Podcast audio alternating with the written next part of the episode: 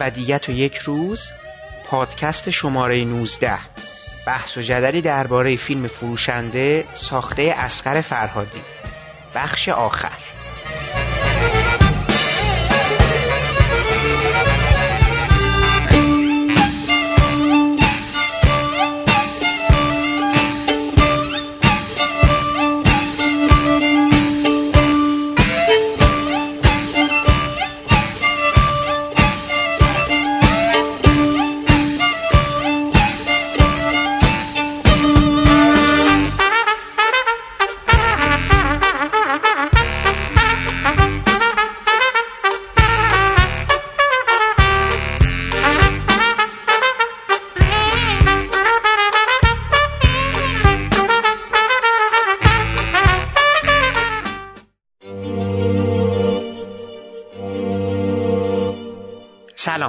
من حامد صرافی زاده هستم و خوشحالم که شما شنونده مجموعه پادکست های ابدیت و یک روز هستید. ما در این قسمت هم در ادامه پادکست قبلی باز به سراغ فیلم فروشنده ساخته اصغر فرهادی رفتیم و در بخش اول شما شنونده نظرات برخی از منتقدان درباره فیلم و سینمای اصغر فرهادی خواهید بود. مهمانان بخش اول این برنامه به ترتیب حضور خانم ها، آقایان آنتونیا شرکا، حسین معززینیا، هما توسلی و مهرزاد دانش هستند که هر کدومشون سعی کردند در یک تک‌گویی نظرات موافق و مخالفشون رو بیان کنن. البته باید این رو هم یادآوری کنم که من در طول چند هفته گذشته سعی کردم با منتقدان بیشتری تماس بگیرم که تعداد زیادی از اونها به خاطر مشغله‌های فراوانی که داشتن از حضور در این برنامه عذرخواهی کردن. من مجددا یادآوری میکنم من همینجا هم از منتقدینی که حاضر شدن وقت بذارن و برای این برنامه صحبت‌هاشون رو بیان کنن بی اندازه سپاسگزارم. در بخش دوم این برنامه هم من در ادامه بحث‌های قبلی با آقایان علی مصلح حیدرزاده و یاشار نورایی این بار سعی کردیم به دلایل دو قطبی شدن فضای نقد پیرامون این فیلم و تا اندازه‌ای تأثیرات اجتماعی اون بپردازیم.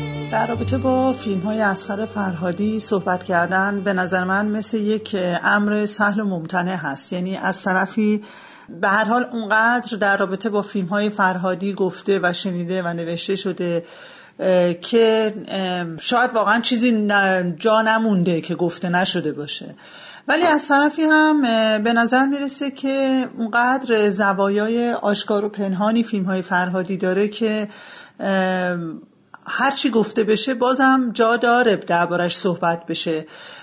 مثلا شما تصور کنید که ما و خیلی میخوندیم که فرهادی در فیلم‌های خودش سمبول‌هایی به کار میبره، حتی مثلا خونه براش نمادی از خانواده و خانواده براش نمادی از جامعه و اجتماع امروز ایران هست، حالا اگر فیلمایی که تو ایران ساخته.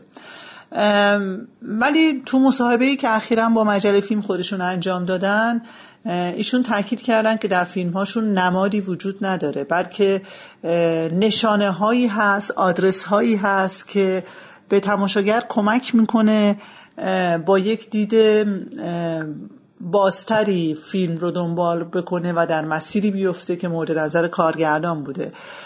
مثلا شما تصور کنید که توی فیلم فروشنده ترک هایی که روی دیوار هست رو و خونه‌ای که در معرض خطر فروریزی هست نمادی گرفته شده از بحرانی که در این خانواده قریب الوقوع داره پیش میاد و در واقع این خطری هست که به شکلی داره این خانواده رو تهدید میکنه.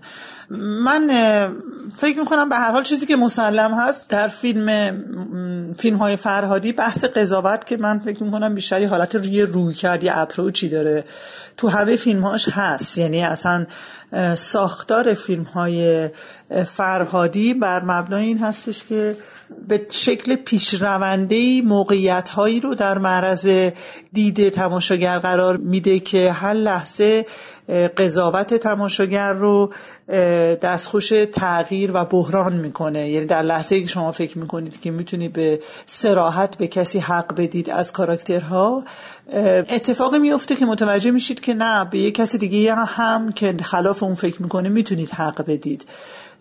این که یک رویکرد کلی فیلم‌های فرهادی هستش، حتی بگیم از فیلم اولش تا فیلم آخرش. ولی در فیلم فروشنده در اون مایه اصلی بحث حریم شخصی و خصوصی انسان هاست، یعنی اینکه چطور یک فردی که تو این اجتماع زندگی میکنه به راحتی میتونه مورد هجوم حالا فیزیکی یا معنوی دیگرانی قرار بگیره که شاید تا دیروز حتی اونا رو نمیشناخته ولی امروز در معرض اونا قرار گرفته و مجبوره که سهمی از زندگی خودش و از خلوت خودش رو به شکلی با اونها تقسیم بکنه.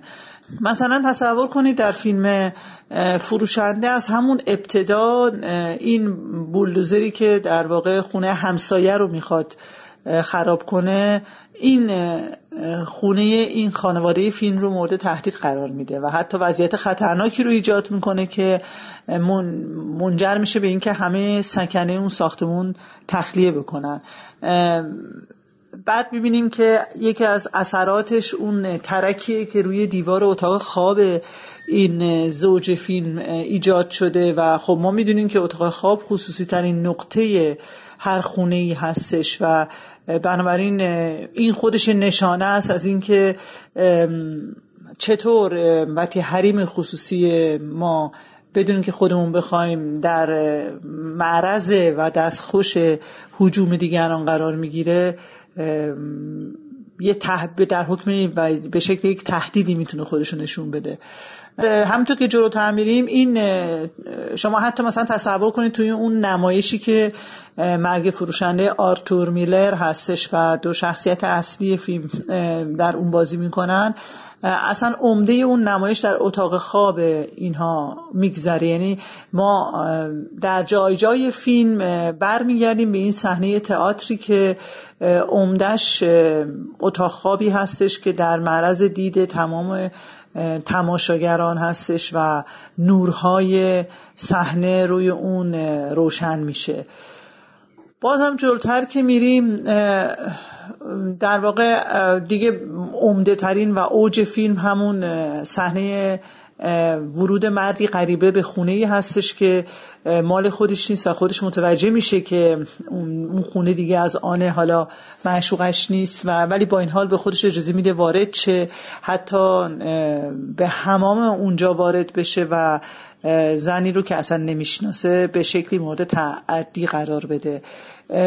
بعد از اون در واقع مردی که همسر این خانم هستش و آسیب دیده از این ماجرا به اشکال مختلف خودش رو اوریان میبینه در مقابل قضاوت همسایه ها در رابطه با اینکه اینا حالا بعد از حادثه چه حرکتی باید بکنن، خودش اونقدر آسیب می‌بینه که به خودش اجازه میده که در محیط مدرسه جایی که تدریس میکنه وارد موبایل، که باز هم یک حریم خصوصی برای هر شخصی هست، وارد موبایل دانش آموزا بشه و اونها رو مورد سرزنش و عتاب قرار بده، به خاطر اینکه عکس‌های به قول معروف ناجوری توی موبایلاشون هست و این حرفا، و یا مثلا باز هم به خودش اجازه میده که بره توی منشی تلفنی گوشی اون صاحب اصلی مستاجر قبلی اون خونه که توش زندگی میکنه و دونه دونه پیام‌های تلفنی اون آدم رو گوش بده. خب اینم یه جور تعدی هستش به حریم خصوصی زنی که اصلا نمیشناسه. و بعد دیگه باز به خودش اجازه میده اون فرد رو پیدا بکنه، اون فرد مقصر رو که به زنش در واقع تعدی کرده مقصر پیدا بکنه و اونو حبس بکنه توی یه خونه خلوتی و بعد اونو هم مورد قضاوت قرار بده، هم براش حکم صادر بکنه، هم مجازاتش بکنه و. بنابراین من فکر میکنم این بحث حریم خصوصی یک بحثیه که خیلی برای ما ملموس هست تو این مخصوصا جامعه‌ای که زندگی میکنیم و این دوره تاریخی که داریم میگذرونیم. و فرهادی هم مثل هر هنرمند متعهدی با شاخک‌های تیزی که داره و قدرت جذب مسائل اجتماع خودش رو داره، سعی میکنه اینها رو در بهترین شکل خودش در فیلمش نشون بده و نشون بده که مایی که از به قول معروف قربانی این بحث تجاوز به حریم خصوصی هستیم چه به راحتی خودمون میتونیم خودمون هم ترویج بدیم این فرهنگ رو و خودمون هم عامل اون بشیم. بعد نکته بعدی که من در رابطه با فیلم‌های فرهادی به عنوان یک منتقد زن و نه به عنوان یک منتقد زن فقط بلکه حتی به عنوان یک منتقد میتونم اشاره بکنم این هستش که متاسفانه در فیلم‌های فرهادی دیدی واپسگرا و منفی نسبت به شخصیت‌های زن وجود داره. نه به نام معنا که فرهادی ضد زن هست، نه به هیچ عنوان، و نه به اون معنا که مقرزانه یا آمدانه میخواد زنهای فیلمهاش رو مورد تحقیر قرار بده، به اون معنا که در فیلمهای فرهادی، حداقل در عمده فیلمهای فرهادی، حالا من مشخصا از فیلمهایی که اونو معروف کرد از درباره الی به بعد دارم فکر میکنم، زن یا منشأ یک خرابکاری میشه یا بی تدبیری و بی عقلیش باعث ادامه یک وضعیت ناجور میشه یا مردهای اطراف خودش رو سوق میده به یک نتیجه گیری ها و پیامدهای بدی.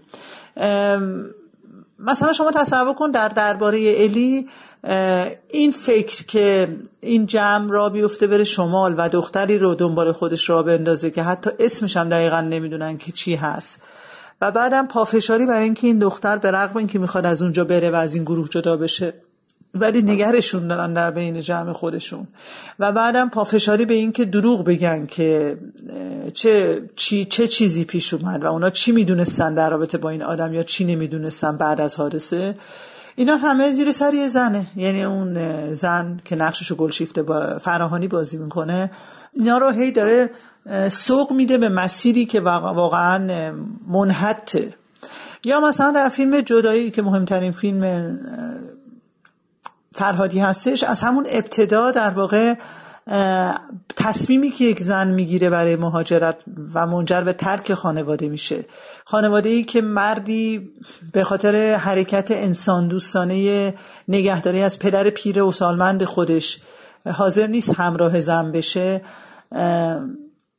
ولی زن پافشاری میکنه، منجر میشه به این که اون مرد تنها بمونه، پرستاری بگیره. باز این پرستار زن پرستاری هستش که بدون اطلاع شوهرش دست به چنین شغلی و کاری میزنه و باز خبر نمیده که من باردار هستم و این منجر به اون سقطی میشه که بعد ادامه داستان رو ایجاد میکنه. به نظر میرسه که به یک شکلی این تفکر القا میشه که اگه زن عقلش دست خودش باشه و از بعد و بدتر میشه و بنابراین همیشه باید یک فکر مردانه‌ای مسائل رو پیش ببره.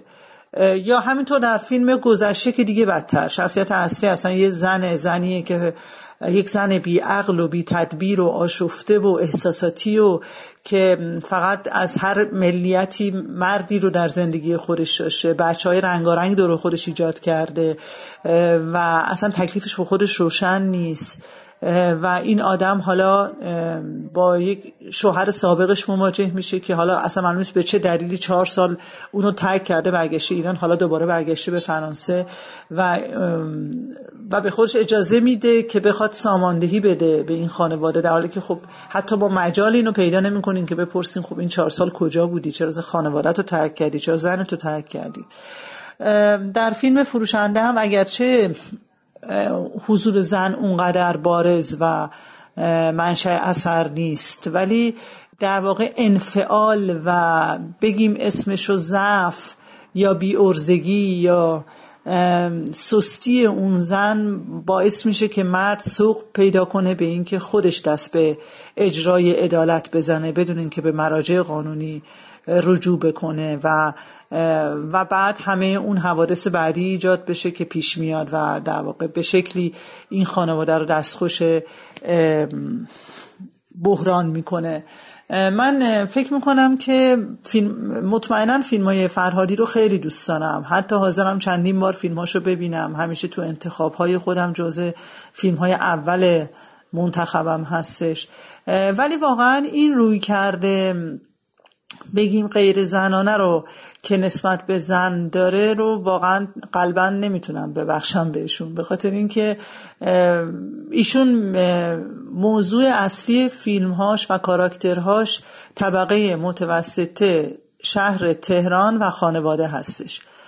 خب ما تو همین شهر تهران زندگی میکنیم، تو خانواده خودمون متوسط هستیم، اطرافیانمون همه متوسطن و واقعا زنهای این شکلی چند درصد از زنهای جامعه ما رو تو این قشر و این شهر تشکیل میدن و چه بسیار داریم زنهایی که اصلا با عقل و تدبیر خودشون خانواده هایی رو سر پا نگه داشتن و من نمیفهمم چرا فرهادی اینها رو ازشون غافل میشه و به خودش اجازه میده که زنها رو موجوداتی نشون بده که یا خرابکاری میکنن یا اگه خرابکاری نمی کنن ولی به خاطر بی اثری و بی حرکتی خودشون سوق میدن یه خانواده ای رو به سقوط، یا اینکه به شکلی در واقع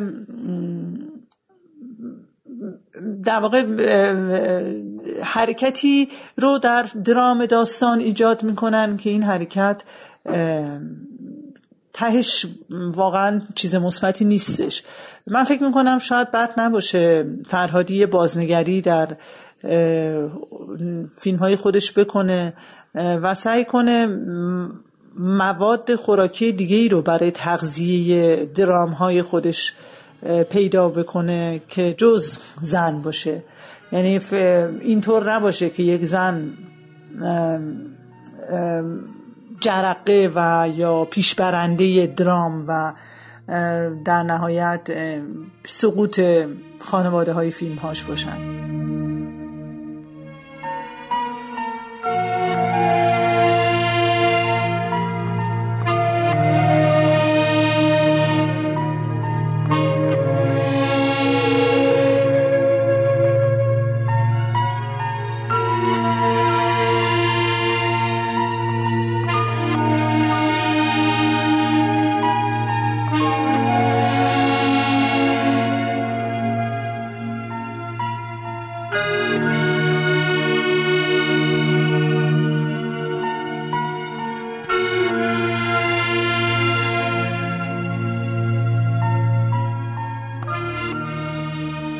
شروع بحث فقط این رو بگم که من برها جز دوستداران فیلم های فرهادی هم و از ابتدا کارهایشون رو دوست داشتم و البته به نظرم نقطه اوج کاراش فیلم جدایی نادر از سیمینه که به اعتقاد من یکی از بهترین فیلم‌های تاریخ سینما ایرانه و خب طبعا با شیوه فیلمسازی ایشون و همه اونچه که بالاخره هویت ایشون رو شکل میده نه تنها مشکلی ندارم بلکه بسیار علاقه‌مند بودم همیشه به این فیلم‌ها و الان خب البته فیلم فروشنده رو اصلا دوست ندارم و این هیچ ربطی به هیچ نوع دسته‌بندی از نوع سیاسی یا سینمایی یا اصلا هر شکل دیگه‌ای نداره و طبیعتاً بینش ارتباطی با هر نوع موضع‌گیری که در برنامه‌های تلویزیونی یا در هر جمع دیگه‌ای میشه وجود نداره. من الان فقط مبنای قضاوتم فیلمی به نام فروشنده است که روی پرده دیدم و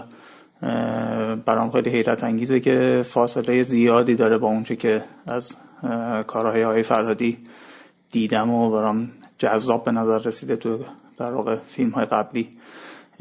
این توضیح از یه جهت توضیح خنده‌دار و مهملی بود که من دادم ولی واقعا فضا انقدر متشنجه و انقدر غیر عادیه در مورد فیلم فروشنده. حالا البته این روزا شاید یه ذره آروم‌تر شده باشه ولی نمیدونم هر بحثی انگار میتونه دوباره آتیشش رو شعله‌ور کنه. انقدر فضا دو قطبی و شدید و غیر عادیه و انقدر مخالفت ما این فیلم و دوست نداشتنش به هزار چیز دیگه ربط داده میشه که آدم احساس میکنه تا این مقدمه رو نگه اصلا نمیتونه وارد بحث بشه. بنابراین از یه جهت عذرخواهی میکنم که اصلا با یه همچین ورودی بحث رو شروع کردم. اما درباره خود فیلم بخوایم صحبت بکنیم من خیلی فشرده فقط اصل نکته رو بگم. حداقل تصور من اینجوره که اون چه که میشد یه جور به اصطلاح استراتژی فیلمسازی اصغر فرهادی در کارهای قبلیش برشمرد، یه جور شگرد، یه جور سبک شخصی، یه جور سلیقه.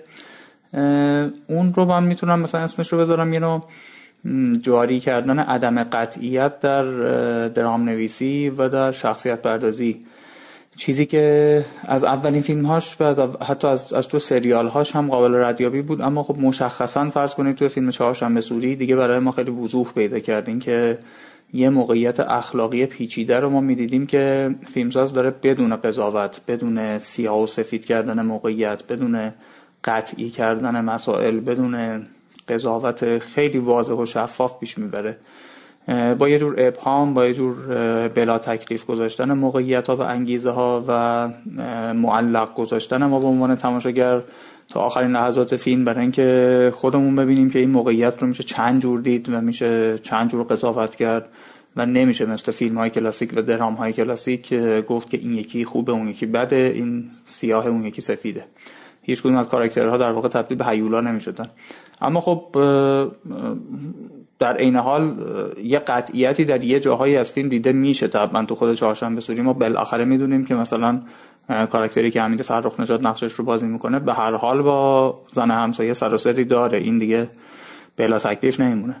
تو فیلم درباره الی، تو جدایی نادر از سیمین و همه اینا همین استراتژی ادامه پیدا میکنه و این پخته‌تر میشه دیگه. من جزئیاتش رو نمیگم، قاعدتا همتون به یاد دارید. بالاخره تو همه اون فیلم‌ها ما با همین مکانیزم پیش میریم، یه جنس نگاه به درام نویسی و یه جنس نگاه به شخصیت پردازیه. من فکر میکنم نقطه اوج این شکل از کار که آقای فرهادی دنبال میکرد تو جدایی نادر از سیمینه و خب به پختگی کاملی اونجا میرسه و خب خیلی از تحسین‌هایی هم که در جهان حتی دید فیلم بابت همین جنس در واقع نگارش فیلمنامه و بعد هم واخالا بقیه اجزای فیلم که حول همین شکل می‌گرفتن بود. این مکانیزم تو گذشته هم هنوز وجود داره، در واقع همین جنس سینماست. حالا مشکلی که من با فروشنده پیدا می‌کنم اینه که احساس می‌کنم یه جورایی اینجا اومده خود فیلم رو خفه کرده، یعنی انگار مثلا اصغر فرهادی جلوی خودش مانع درست کرده اصلا با همین مکانیزم، یا نمیدونم شاید به این قصه نمیخورده، شاید این ایده جواب نمیده برای اینکه ما همچنان با همون مکانیزم پیش بریم. چرا؟ چون که این میزان ابهام و این میزان بلا تکلیفی که خب میگم یه جور ویژگی سینمای فرهادی بود، حالا تو این فیلم داره ضد خودش به اعتقاد من عمل میکنه. ما با یه قصه ای از یه جهت ملتهب‌تر از همه قصه های قبل طرفیم، چون ماجرا یه خورده شدیدتره. میدونید اینکه یک زنی همچین اتفاقی براش تو خونش بیفته اونقدر اتفاق ترسناک و در واقع اتفاقی که امتدادش تا سالها در واقع تو زندگیش حس خواهد شد، چیزی نیست که اصلا به این سادگی بشه حلش کرد. خیلی تاثیر وحشتناکی طبعا میذاره رو تصور یک زن اصلا زندگیش. و حالا همه اون طبقاتی که تو فیلم میبینیم داره یه همچین قصه‌ای با این میزان حالا بلا تکلیفی و عدم قطعیتی که تو فیلم فروشنده ما میبینیم، فیلمساز همچنان علاقه داره ادامه بده تا اونجا که حاضر نیست حتی درباره خود اون اتفاق از زبان شخصیتاش به ما اطلاعات قطعی بده.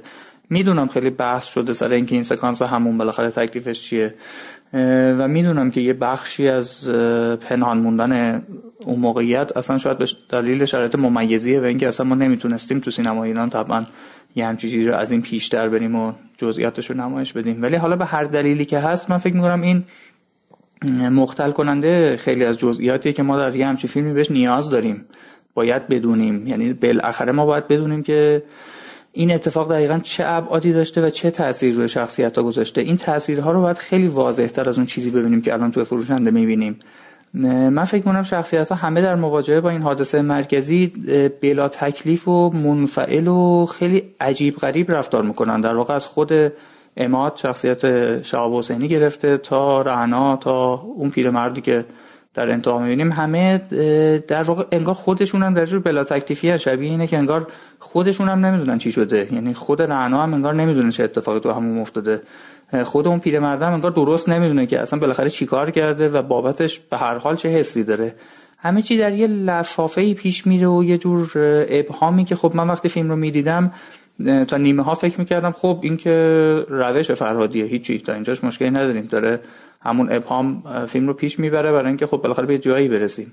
اما واقعیت اینه که فیلم همینجور هی بیشتر با این ابهام خودش رو خفه میکنه و در نهایت وقتی پایان میرسه به اعتقاد من اون سکانس پایانی یکی از بلا تکلیف ترین سکانس هاییه که فرهادی ساخته. این رفت و برگشت های موقعیت، این در واقع مردد به نظر رسیدن عماد که میخواد با این پیرمرد چه کار کنه و بعد ناگهان اون واقعی اون سیلی پایانی و همه اینها، راستش به اعتقاد من هیچ کدومش از یک درام محکم نوشته شده و از یک موقعیت روشن و مطمئن بر نمیاد، برعکس از یه جور تزلزل پیش میاد، برمیاد، یه جور عدم قطعیت، یه جور انگار که فیلمساز خودش هم نمیدونه بالاخره با این قصه باید چه کرد. بعد باز تاکید میکنم که یادم نرفته که فرهادی روش فیلمسازیش همینه، ولی اینجا واقعا به نتیجه نمیرسه و من بعضی از نقدهای دوستان رو دیدم که همینها رو در واقع به عنوان خصوصیات در واقع مثبت فیلم دربارش حرف میزنن و یه جورایی در واقع ایده هایی رو که من هم میتونم حدس بزنم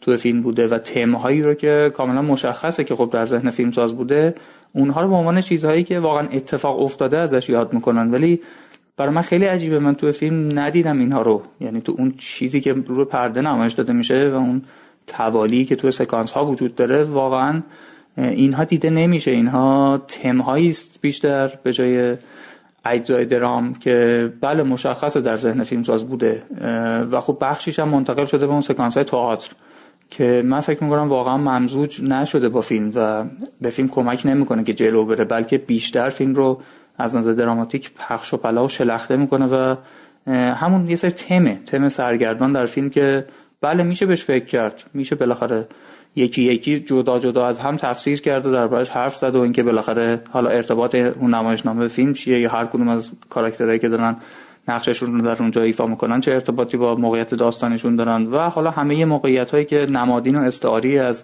فرو ریختن خانه ها و موقعیت و شهر و ترک های دیوار و بحث حریم خصوصی که هم توسط خود فرهادی هم توسط منتقدان پیش کشیده شده، بله درباره همه اینا واقعا میشه ساعت ها حرف زد. اما خب من عادت ندارم همچین کاری بکنم، من ترجیح میدم اول اون چه که به عنوان درام دارم میبینم و در دفعه اول تماشا دنبالش میکنم مثل نمونه خوبی مثل جدایی نادر از سیمین ابتدا من درگیر کنه و باور کنم، موقعیت رو باور کنم، شخصیت‌ها رو باور کنم و درگیرشون بشم. وقتی این درگیری اتفاق افتاد خب اون وقت میتونیم درباره لایه‌های زیرینش صحبت کنیم، همونجور که درباره فیلم‌هایی مثل درباره الی و جدایی نادر از سیمین هم خب این صحبت‌ها شده و خیلی لایه‌های زیرینی در فیلم‌ها پیدا شده، از جزئیاتی درباره اجتماع تا قضاوت درباره اخلاق، دروغ، پنهانکاری تا حتی بحث سیاسی، همه اینها خب شده درست. اما واقعا فکر میکنم اینا همه ابتدا از یک درام درست و شخصیت‌های کاملا پرداخته شده و مشخص بر اومده، نه از این بلا تکلیفی که الان ما در این فیلم می‌بینیم. من خلاصش این که تصور می‌کنم اون بلا تکلیفی که قبلا در درام می‌دیدیم، در شخصیت‌ها می‌دیدیم، الان بیشتر در خود فیلمساز انگار نسبت به داستان فیلم فروشنده اتفاق افتاده و فیلم سرگردانه. من باورش نکردم، هیچ کدوم از شخصیت‌ها رو باور نکردم، انگیزه هاشون رو نمی‌فهمم و اصلا کل درام برام چیز باورپذیری نیست و متاسفانه فیلم وقتی تموم شد فقط حس یک درام ساختگی و چیده شده داشتم که فیلمساز خواسته یک چیزهایی پشت هم قرار بگیره، چیزی که خب من در هیچ کدوم از فیلم‌های فرهادی سراغ ندارم. یعنی واقعا به نظرم هیچ موفقیت و گام رو به جلو و ایده جدیدی در این فیلم اتفاق نیافتاده و حتی یه جور پس رفت هم محسوب میشه. این اونجا هست که میتونم به طور کلی توضیح بدم. طبعا حالا اگه در یک پروسس بیشتر قرار بود صحبت بکنیم، میتونستم اینها رو سکانس به سکانس هم دنبال بکنم و بگم که چرا اون وقت اجزای فیلم رو هم وقتی دنبال میکنیم و جلو میایم این بلا تکلیفی رو همینجور به ما نشون میدن و در واقع روش تاکید میکنن.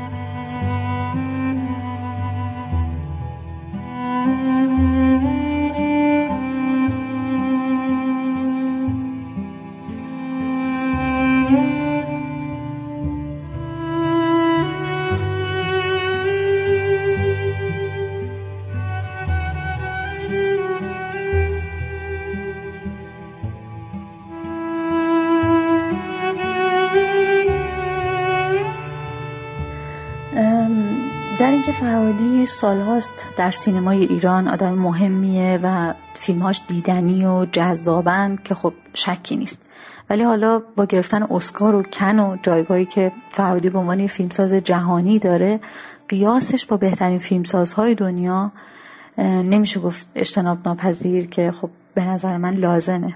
به همین دلیلم من از این فرصت استفاده میکنم تا به عنوان تماشاگر سینما دوست ایرانی، بدون اینکه بخوام خودم رو جای تماشاگران خارجی فیلم بذارم، یکی از مشکلاتم رو با سینمای فرهادی توضیح بدم.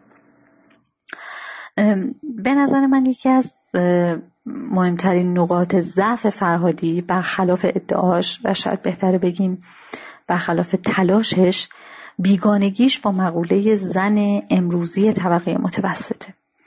زنی که کار میکنه، کتاب میخونه، تحصیلات داره، پیانو میزنه، درس میده، میخواد مهاجرت کنه، میخواد برای ازدواج خودش تصمیم بگیره و به طور کلی زنی که داره تلاش میکنه از اون پوسته سنتی دست و پاگیر خلاص بشه و به عنوان یک فرد چیز مبهمی به اسم مدرنیته ایرانی رو تجربه کنه.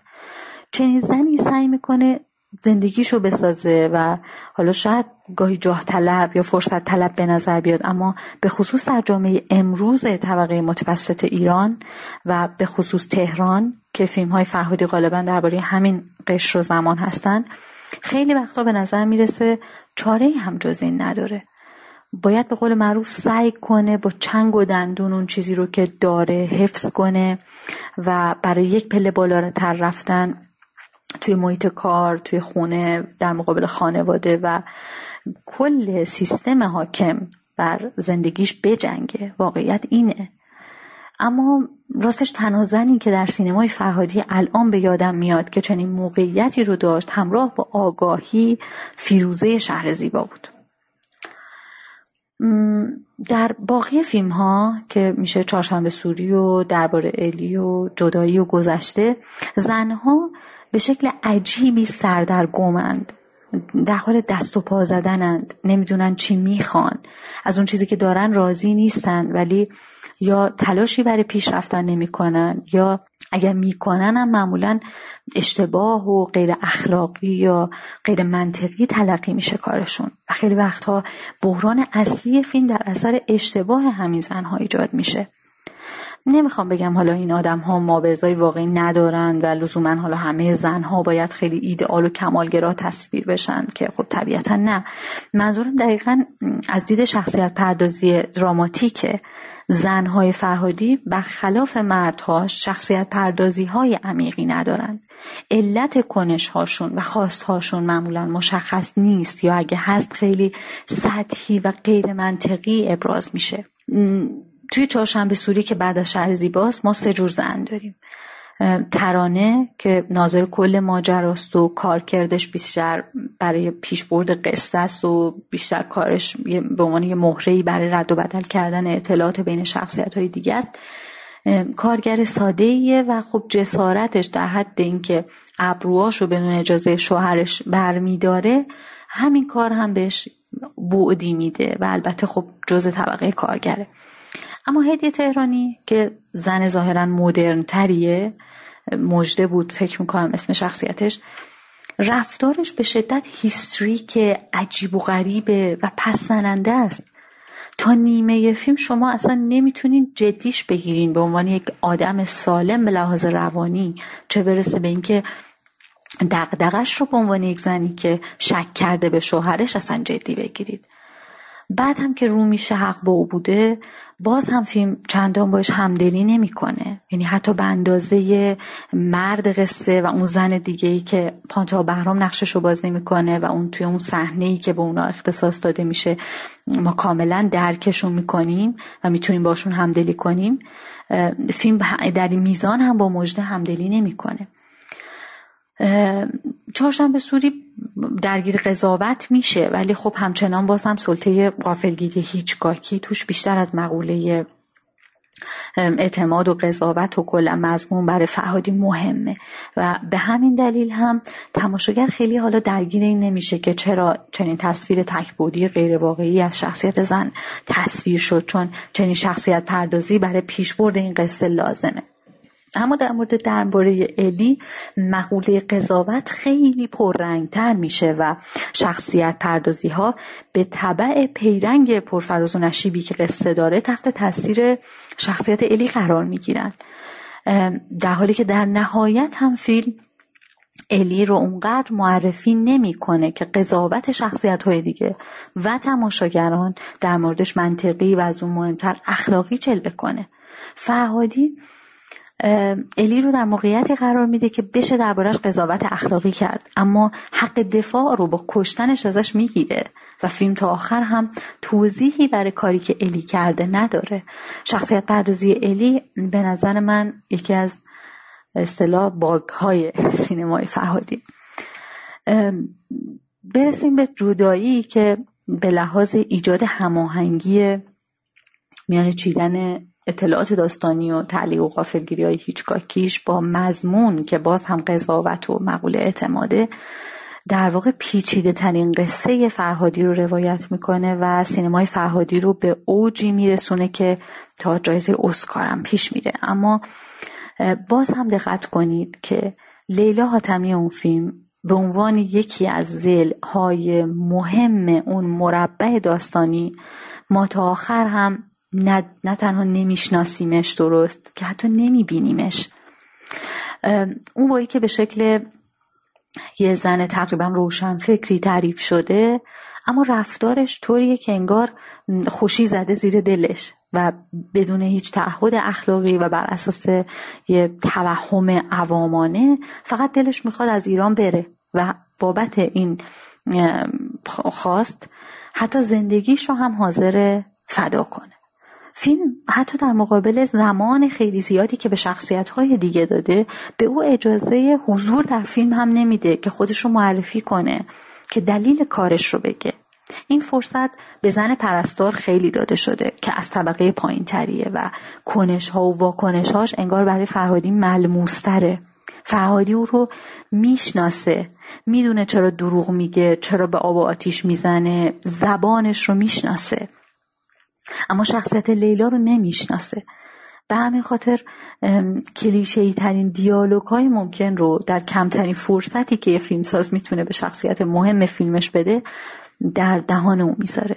طوری که توی هیچ صحنه‌ای لیلا نمیتونه حرف قانع کننده‌ای بزنه و در برابر مردهای یک دنده و خشن و عصبی اما خب قابل درک و چندبعدی و عمیق و همیشه مسلط بر اوضاع کم میاره.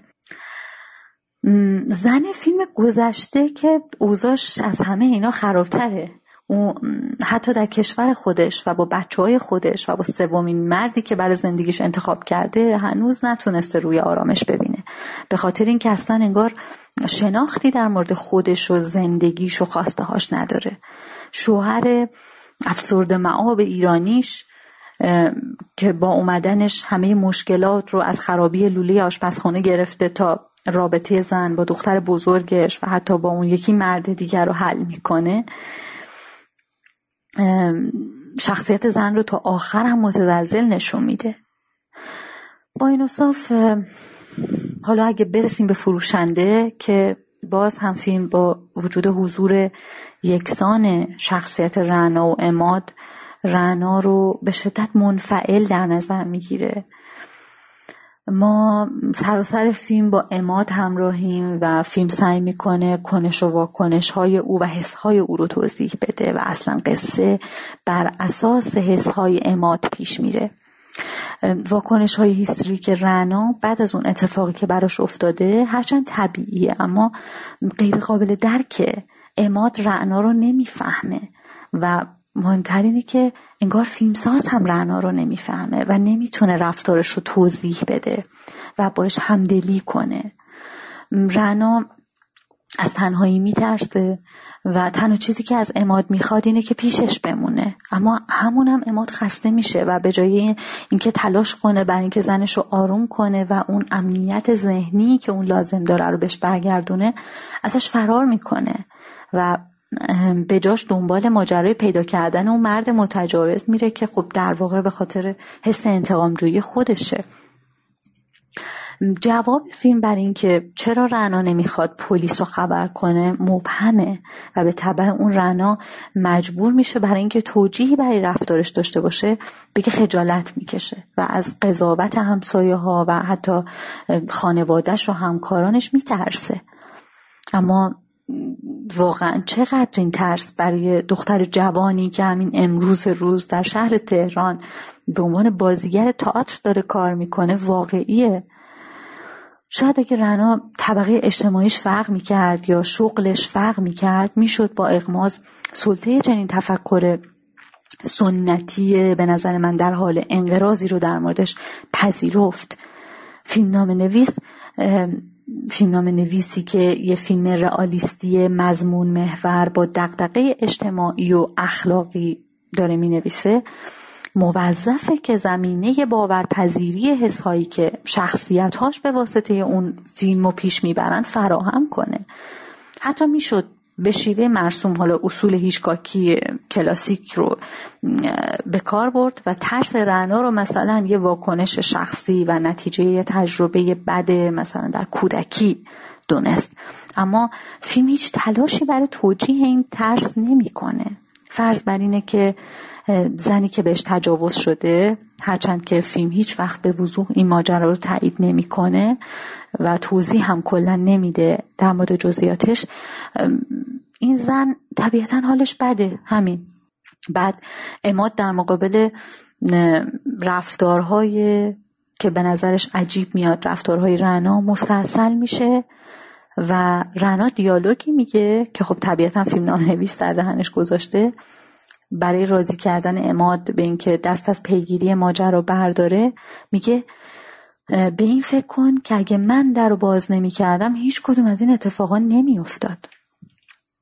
این دیالوگ شاید برای فیلمی که میخواد یه تریلر محض صرف باشه و میخواد فقط قصه بگه قابل قبول باشه، ولی فیلمی که هدف اصلیش تاثیرگذاری روانی بر تک تک تماشاگرانشه و میخواد اونها رو در موقعیت قضاوت شخصیت‌ها قرار بده و نه تنها موقع دیدن فیلم که تا مدت‌ها بعد از اون هم ذهنشون درگیر این باشه که اگه من جای رعنا بودم چیکار میکردم، به نظر من خیلی بده. حقیقت اینه که خب هیچ دزدی رو نمیشه به این دلیل که در یه خونه‌ای باز بوده از دزدی تبرئه کرد. هیچ فیلمی نمیتونه خودش رو در موضع حمایت از چنین دوستی قرار بده. و حالا در نظر بگیرید که با یک چنین توجیهاتی دست آخر قراره که حرف رنا درست از آب در بیاد، یعنی رنا قبول کنه که خودش اشتباه کرده، فیلم در آخر طرف رنا رو بگیره و عماد به خاطر پیگیری زیادیش و انتقامجویی شخصیش باعث ایجاد یک فاجعه‌ای بشه و دست آخر حق با کیه؟ آیا واقعا حق با رناست؟ آیا اون پیرمرد با همه تلاش رقت انگیزی که فیلم برای درک و ایجاد همدلی با او میکنه قربانی اون ماجراست؟ آیا عماد یه قیصر قرن 21میه که با مرگ پیرمرد معلوم میشه که روزگارش دیگه تموم شده؟ به نظر من فیلم پاسخ همه این سوالها رو به شکل دفورمه‌ای میده. فیلم در ظاهر و در پایان با محق جلوه دادن زن تموم میشه، اما اینو نمیشه منطقی این حق رو توضیح داد. نمیشه گفت کسی که مرتکب جرمی شده به خاطر محافظه‌کاری یا هر چیز دیگه باید رهاش کرد. اگه فیلم میتونست و میخواست شبهه خیانت رو ایجاد کنه که خب با توجه به اصراری که در نشون ندادن لوکیشن حمام داره و یه سری اطلاعات جزئی درباره اون ماجرا رو نمیده، میتونست فیلمو نجات بده، حتی تا حد زیادی اون شکلی قضیه فرق میکرد. اما در شکل فعلی نتیجه معلوم نیست. واقعیت اینه که وقتی میشه گفت که یک قضاوتی نسبیه، حق با همه است و هر کسی دیدگاه خودش رو داره، که حداقل احترام اصول انسانی و اخلاقی در قصه رعایت بشه. اگه قرار باشه شما به عنوان تماشاگر به خودتون بگید که اگه من جای رعنا بودم قضاوت همسایه‌ای که بخواد به جای همدلی با من در برابر تجاوز یه فرد غریبه به حریم خونه و خودم به اون حق بده، خب این قضاوت اصلا برام مهم نبود. با یک همچین قضاوتی کل فیلم زیر سوال میره. در مورد فیلمی مثل فروشنده نمیشه گفت که این فیلم در مورد زنیه که قضاوت همسایه‌اش براش مهمه. نه، نمیشه گفت. فیلمی که دایه اجتماعی داره باید از دل اجتماعش بیرون بیاد، باید بتونه تصویر صادقانه از جامعهش نشون بده و موزش با آدم بده فیلم یکی نباشه. حالا با همه این حرفا به نظر من فروشنده از یک نظر نقطه خاصی در کارنامه فرهادی به حساب میاد و اونم اینه که اینجا برای اولین بار ما مردهایی داریم که اشتباه میکنن، دچار تردید میشن، پای کاری که کردن نمیتونن بایستن و در نهایت تصمیم میگیرن که عوض بشن. هرچند فرهادی هنوز هم قصهش رو با انگیزه های شخصیت های مردش پیش میبره، اما فروشنده به خاطر تزلزلی که در شخصیت پردازی های محکم و قائم به ذات و مثبت مردهاش ایجاد میکنه به نظر من نوید بخشه.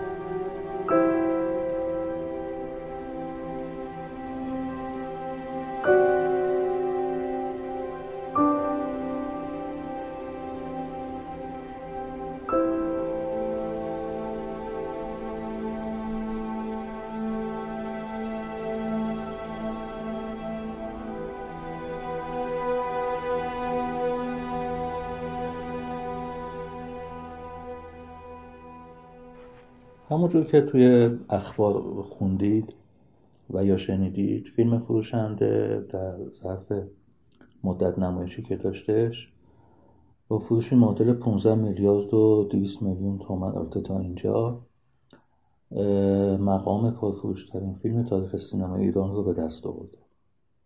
البته هممون میدونیم که پرفروش بودن یک فیلم لزوما به معنای پرمخاطب بودن یک فیلم در یک دوره تاریخی طولانی نیست و بسته به قیمت بلیت و اون فضای اقتصادی مقاطع زمانی مختلف میتونه معانی متفاوتی رو در بر داشته باشه و باز هممون میدونیم که اگر بخوایم بحث پرمخاطب بودن رو در نظر داشته باشیم، همچنان فیلم هایی مثل عقاب‌ها در سالهای بعد از انقلاب و در امتداد شب در سالهای قبل از انقلاب به عنوان پرمخاطب ترین فیلم های تاریخ سینما ایران مطرح هستند.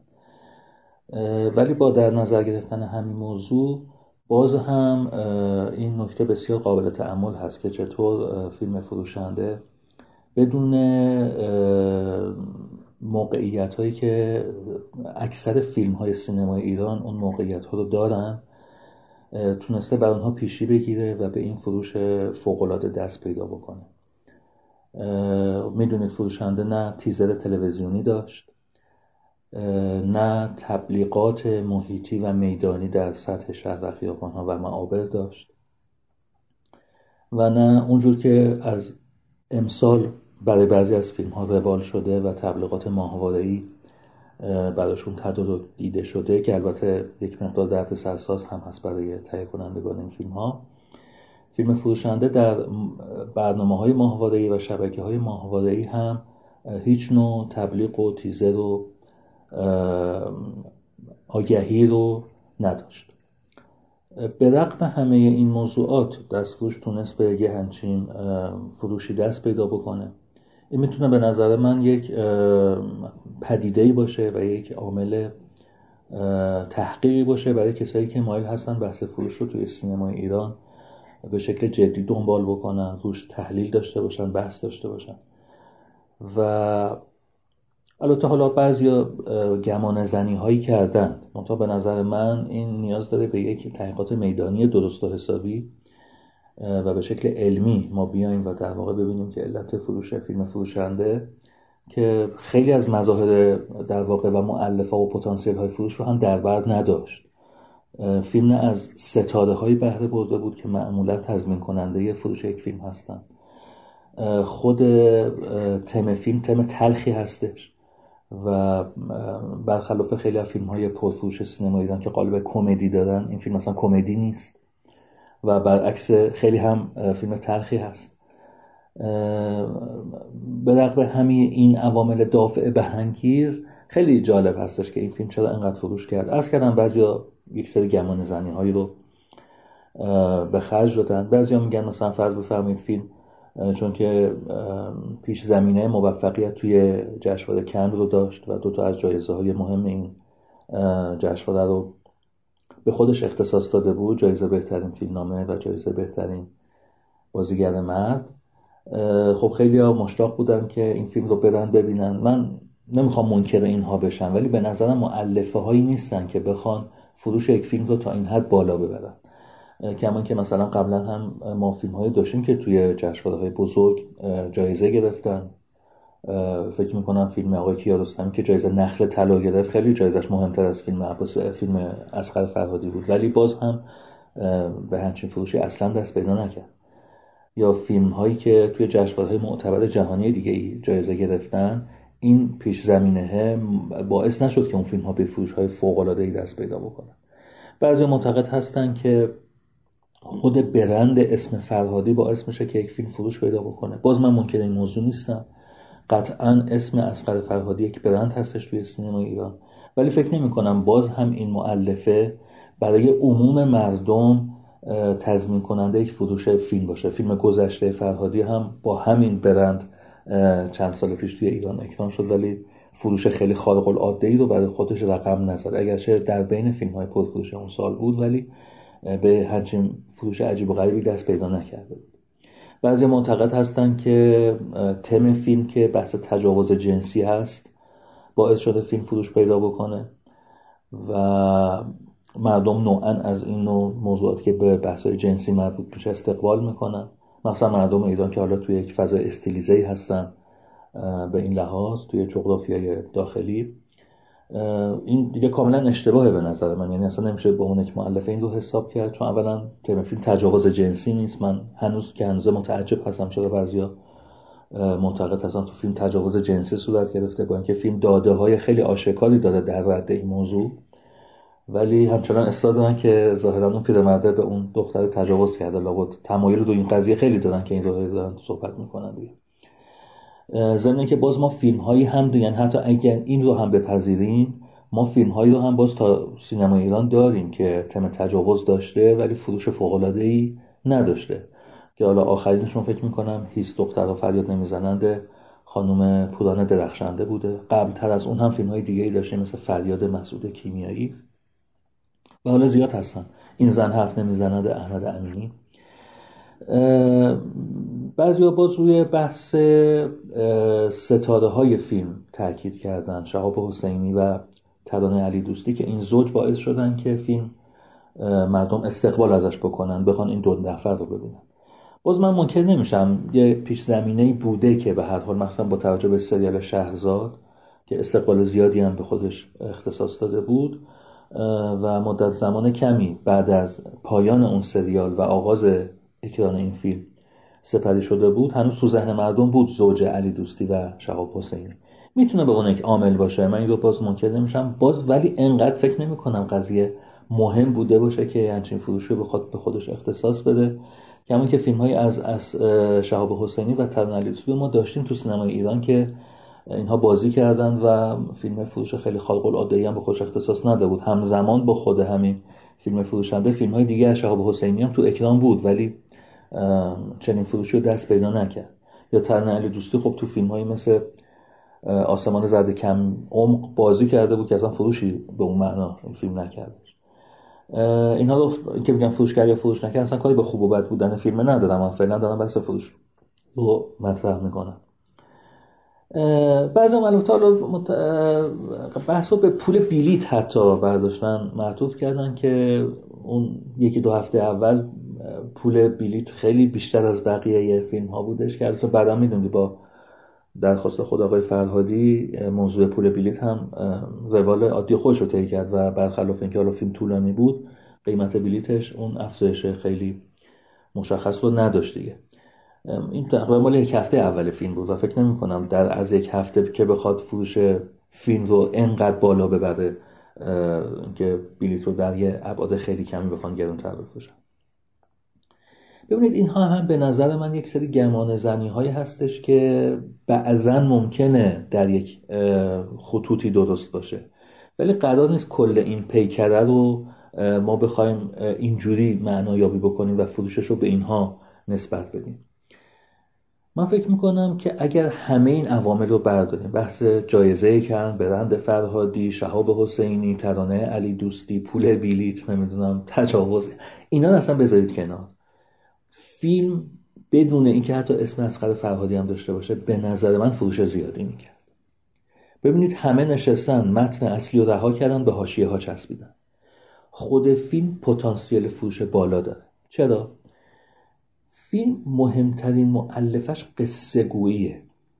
مردم دوست دارن قصه بشنون وقتی میرن سینما و اصغر فرهادی استاد قصه گویی است. یعنی به نظر من تو بین سینماگرهای ایران اونی که بهتر از همه قصه میگه خود اصغر فرهادیه و فیلم فروشنده هم به رغم حالا یکی دو تا خلایی که ممکنه تو بعضی از نقاط داشته باشه که انقدر لطمه به فیلم نمیزنه که فیلم رو بخوایم کم ارزش یا بی ارزش بدونیم، این پتانسیل فروش رو تو متن خود فیلم این قصه گویی بالا برده. ببینید اصلا روال کلی آقای فرهادی توی داستان سرایی های فیلم هاش این هستش که گسترش قصه رو به پشتوانه توالی یا توازی چند تا قصه فرعی که اول فیلم، شاید مثلا بشه گفت نیم ساعت اول فیلم یا 45 دقیقه اول فیلم مطرح میکنه، ایجاد میکنه.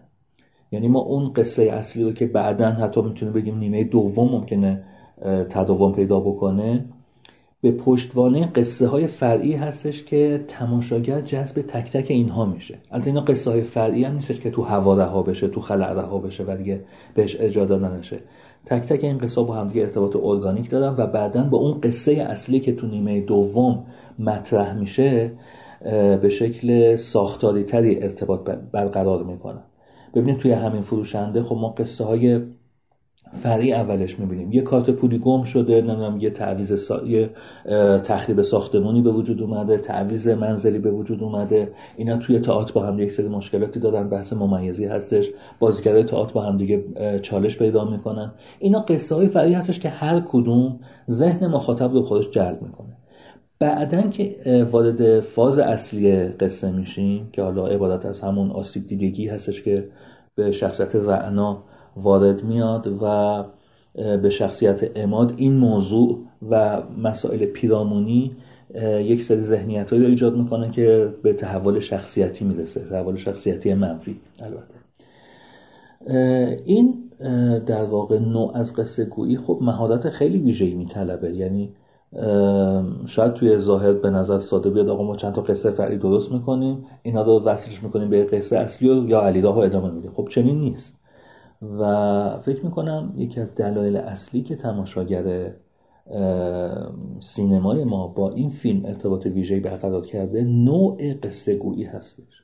البته همچنان میشه به دنبال پتانسیل های دیگه‌ای هم که تو فیلم های فرهادی اغلب وجود داره رفت و مثلا تاکید روی تم‌های اخلاقی که فرهادی معمولا روش تاکید داره. حالا به تناسب فیلم‌هاش ممکنه این تم‌های اخلاقی متفاوت باشه. اینجا حالا بحث حریم خصوصی بوده، توی فروشنده خب تو فیلم‌های دیگه مثلا تو درباره الی بحث قضاوت رو ما داشتیم، تو فیلم گذشته بحث بخشش و اعتراف رو داشتیم. به تناسب هر کدوم از فیلم‌ها این بزنگاه‌های اخلاقی که فرهادی روش تاکید می‌کنه باز به نظر بنده میتونه به عنوان یک نقطه ملموس برای تماشاگر امروز قابل توجه باشه.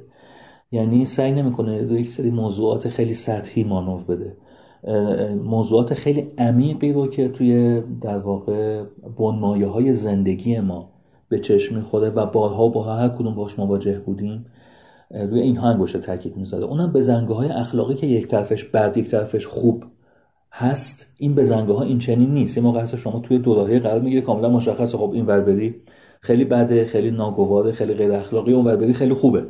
اینها که خب هنر نیستش آدم بخواد روی اینها مانور بده. مانور اصلی روی اون قصه‌ای هستش که شما دو تا بزنگاهی رو، یک دوراهی رو ترسیم می‌کنی، یک ورش خوبه اون ورش هم خوبه. یعنی آدم نمی‌دونه بالاخره کدومش رو انتخاب بکنه. عماد با یک دوراهی گیر کرده که اگه بخواد اقدام بکنه به انتقام فردی خب اون فضاها رو ایجاد میکنه، اگرم نخواد به اصطلاح این کار انجام بده خودخودی میکنه، زندگی ناراحت کننده‌ای برای خودش و همسرش رقم خواهد زد. میبینی این یک دوراهی هستش که آدم وقتی خودش رو جای اون فرد میذاره، یعنی تماشاگر به هر حال احساس همزاد پنداری میکنه با مخاطب دیگه، مخاطب با اون شخصیت‌های داستان بالاخره میخواد احساس همزاد پنداری پیدا بکنه دیگه. این پتانسیل همزاد پنداری تو فیلم‌های فرهادی خیلی بالاست.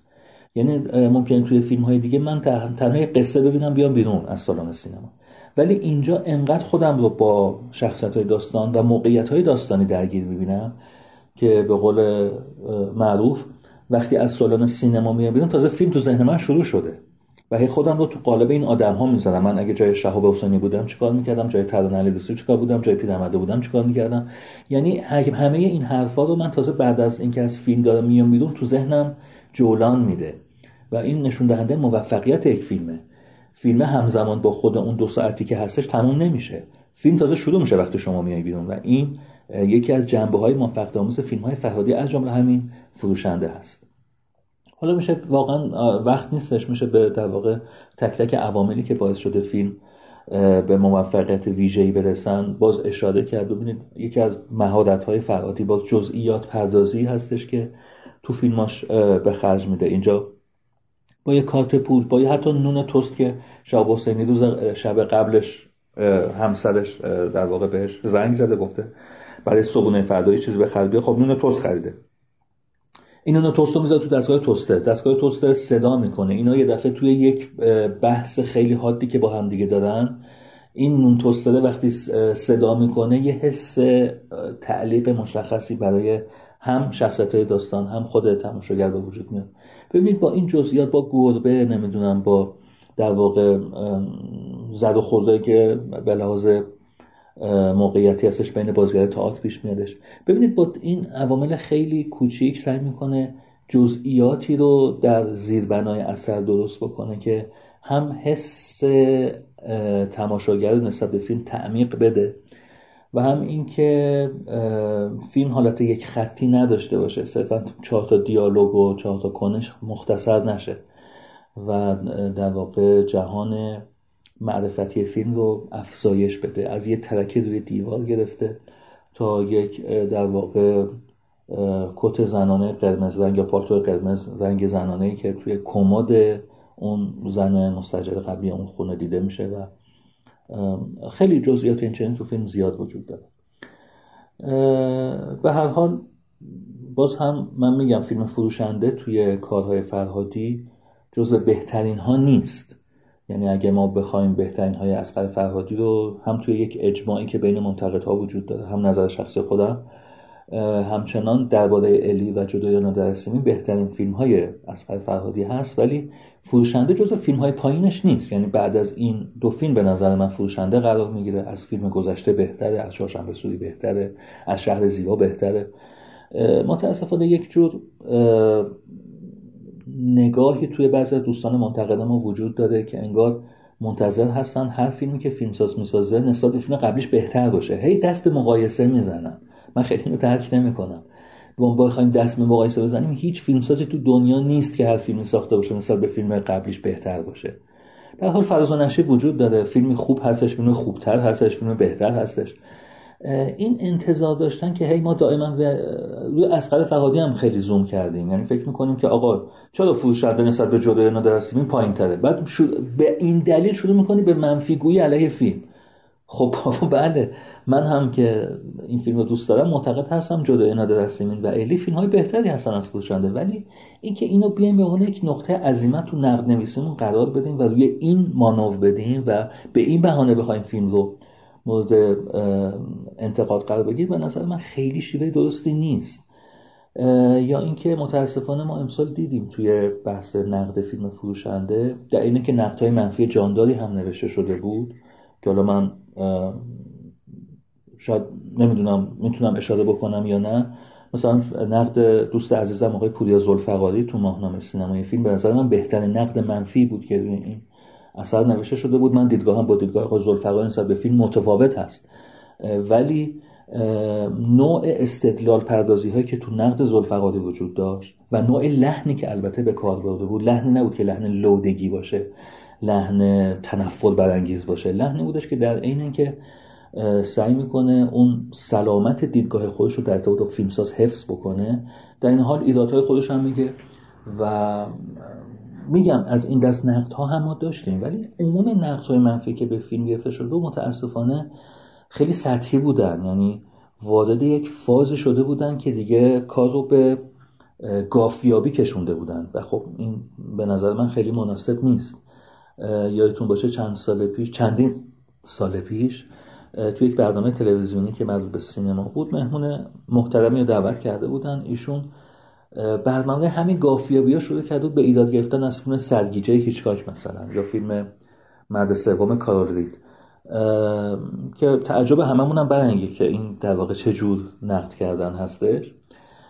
من فکر میکنم امسال بعضی از دوستان نسبت به فیلم فروشنده چنین موضوعی رو در پیش گرفته بودن، یعنی کار به اونجا کشیده بودن که مثلا این پیرمرد وقتی از پلا میاد پایین مگه پیر نیست، چجوری میاد پایین، نمیدونم چه حرفای این چنینی، یا چرا من کتشو جا میذاره کتشو جا نمیذاره. اینا به نظر من خیلی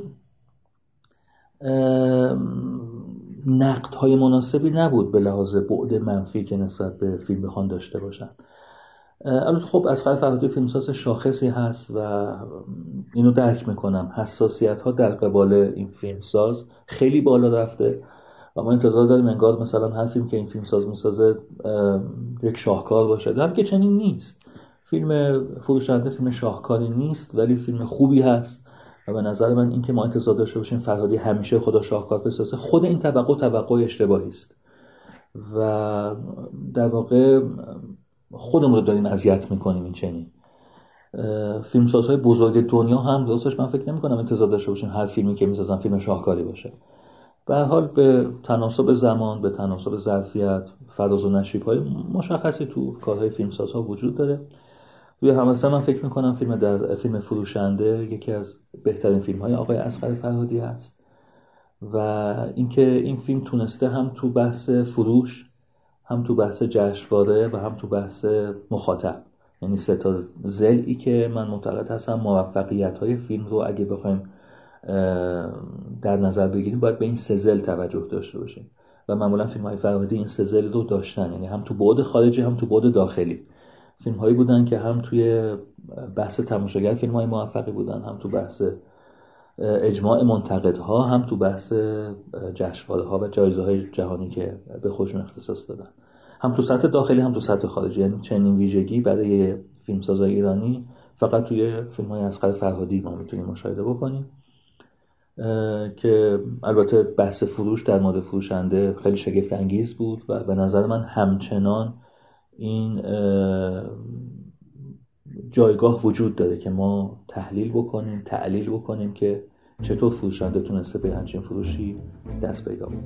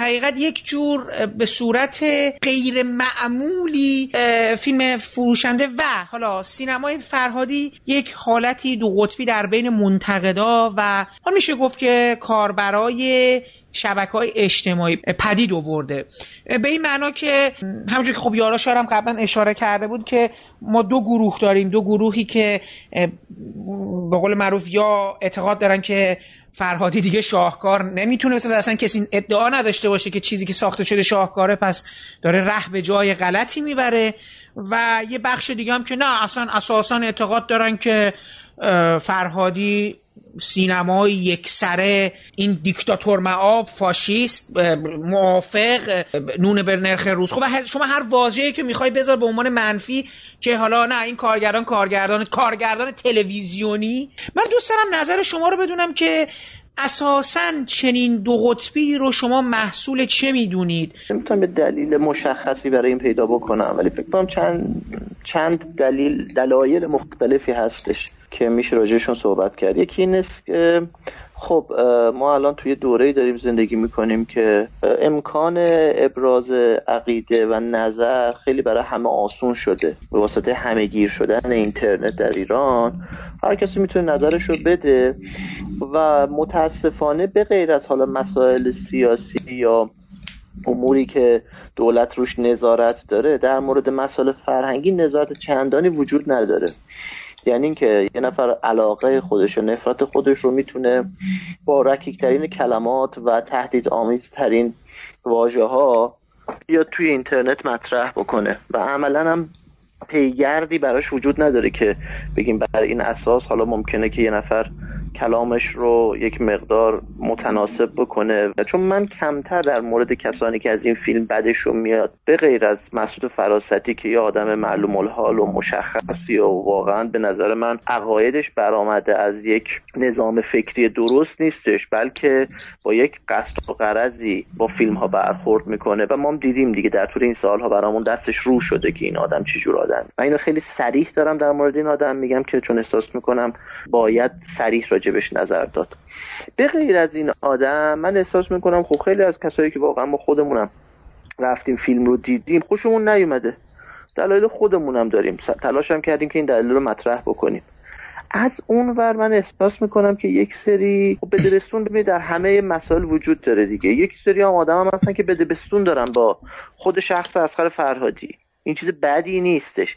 بعد زمانی میشه که این بدبستونا باعث بشه که این آدم‌ها یه موضعی رو اتخاذ بکنن که بخوان مخالفان این فیلم رو سرکوب بکنن، یعنی در مقام مدافع اجیر شده انگار حضور پیدا میکنن تو صحنه. این به نظر من بده. نمیگم که حالا مثلا طرف رفته پول گرفته از این آدم، ولی داره یه جوری خود شیرینی میکنه، یه جوری داره دفاع بیمورد میکنه از این آدم که هم برای خودش بده به نظر من، هم برای اون گروهی که مخالف هستن و میخوان یه دیالوگ محترمانه برقرار بشه، و هم برای خود شخص فرهادی. اصلا فرهادی قبلا این شکلی نبود که در هر مجلسی حضور پیدا کنه. الان شما میبینید از مجلس ختم گرفته تا نمیدونم مثلا افتتاح فلان جا میره ایشون سخنرانی میکنه، یعنی جایگاهش یه جایگاه مهمیه به عنوان یک نماینده فرهنگی حالا فرض کنید سینمای ایران. ولی به نظر من دفاع بیمورد از هر آدمی درست مثل تخته بیمورد اون آدم میمونه. وقتی مینویسند که آقا این آدم به غیر از شاهکار و فیلم خیلی خوب نمیتونه، امکان نداره فیلم بدی بسازه، من این رو از یک به نظر من یک دیدگاه به شدت غیر سینمایی میبینم. کاری که مجله فیلم میکنه به نظر من اشتباهه، یعنی اینکه شما نقدای مثبت رو توی شماره میذاری، نقدای منفی رو توی شماره دیگه. به نظرم اون توازن لازم رو رعایت نمی‌کنه و اصلا با گذشته‌ش هم در تناقضه. مگر اینکه ما واقعا احساس بکنیم که آقا فرهادی رو به عنوان یه آدمی باید بشناسیم چون شماره 500 اومد سردبیر شد و به شدت هم سردبیر بدی بود. اون شماره هم که داریوش مهرجویی بود و یه شماره داریوش مهرجویی بالاخره مجله درآورده تو آمریکا. داریوش مهرجویی تو دوران دانشجوییش مجله درآورده، کتاب ترجمه کرده، زبان خارجی بلده، دست به قلم، رمان نوشته. یعنی در عرصه روزنامه‌نگاری اصلا کارنامه‌ای نداره فرهادی. اینه که انتخابش میکنم به خاطر این است که آدم مهمیه و میاد در نتیجه به نظر من اون شماره 500 یکی از بدترین شماره‌های موجود. من احساس میکنم که متاسفانه سیاست در ایران به شدت اومده پایین، آدما حالت پارانوید پیدا کردن. خیلی از دوستان ما، همکاران ما، حتی اساتید ما، آدمایی که ما احساس میکردیم مثلا در مقامی باید، حالا به لحاظ سن و سال باید در مقامی قرار بگیرن که با تواضع بیشتر برخورد بکنن نسبت به نظرهای مخالف، ما ببینیم عملا دارن فکر می‌کنن عرصه رقابت و هر کاری دلشون بخواد میتونن بکنن و فقط باید کم نیارن در مقابل موج جدیدی که اومده. و این به نظر من رقت انگیزه. چه نتیجه‌اش میشه که آدم میگه که آقا وقتی توی مملکتی شما میای حرف میزنی میگه من فلان چیز خوشم نمیاد، فوش میخوری، دو تا راه حل بیشتر نداری، یا اینکه فوش بدی که باید ببینی همچین آدمی هستی، یا اینکه کنار بکشی، سکوت کنی، که اتفاقا من فکر میکنم که خیلی از این افراد این رو دوست دارن. ببینید در این مملکت اتفاقا خیلی هستن که پول میگیرن از فیلمساز، میرن نقد مثبت مینویسن با مدرک و دلیل. اونا که میدونن، من میشناسمشون. من احساس میکنم که ما برخلاف اون چیزی که فکر میکنیم فرهنگ سینمایی نویسیمون هنوز به شدت عقب مونده است. مخالف فیلم فرهادی میشه فراستی، موافقش میشه ایکس که معتقد این غیر از شاهکار هیچ چیز دیگه نمیتونه بسازه. این وسط هم یه آدمایی مثل، حالا من خودمو مثال میزنم، من که آدمیاتم چیزای خوبی رو تو فیلم دوست دارم، چیزای کلا دوست ندارم، یه چیزای دیگه هم هستش که تو کارنامه فرهادی خوشم میاد، خوشم نمیادش، با دلیلم برای خودم دارم. این وسط هم ما واقعا به حاشیه میریم. نتیجهش چی میشه که آقا اصلا ما دیگه سینمای فرهادی ممکنه پیگیری نکنیم، یعنی بگیم آقا ببین در این زمانه که ما داریم زندگی میکنیم با این همه میزان فیلم خوب، این تعداد فیلم خوبی که در جهان وجود داره و عملا هم کسی نمیاد شما رو سینجین بکنه یا بخواد اذیتتون بکنه یا متلک. این یه نکته است. این نکته دیگه هم وجود داره که متاسفانه خیلی وقت نادیده گرفته میشه. همیشه وقتی که بحث انتقاد نسبت به فیلم فرهادی میشه، به خصوص حالا مشخصا فیلم فروشنده رو مثال میزنم چون الان فرهادی خب جایگاهش رو تو سینمای جهان هم داره تثبیت میکنه به عنوان یه کارگردان مهم یا مهمترین کارگردان ایرانی فعلا. میگن آقا در قیاس با فیلمای سینمای ایران شما نباید به این زیاد خورده بگیری. من میگم آقا این فیلماش بین‌المللیه، من اون اصلا یه اثر بین‌المللی دارم نگاه میکنم. اگر این فیلم در جهان داره ستایش میشه پس معیارهای منم باید جهانی باشه. من نمیتونم بیام حالا اینو با جهانگیری و نمیتونم 4 تا آدم دیگه مقایسه بکنم بگم آقا اینا چون فیلم مبتذل می‌سازن یه سر شکلی داره فیلمش پس اصلا سکوت کنیم هیچ حرفی نزنیم. بعدش هم ما کلن این حس محافظه‌کاری که وجود داره و شاید خود در فیلم‌های فرهادی هست، در خود این آدم هستش، خوشایند نسل قبلی خیلی از منتقدان و این حس بت‌پرستی داره روز به روز تشدید میشه با فیلم‌های این آدم و این به نظر من دونشن یه آدم فرهنگی، حالا هر کی میخواد باشه، که اینطوری مفتون یک فرد بشه نه یک اثر.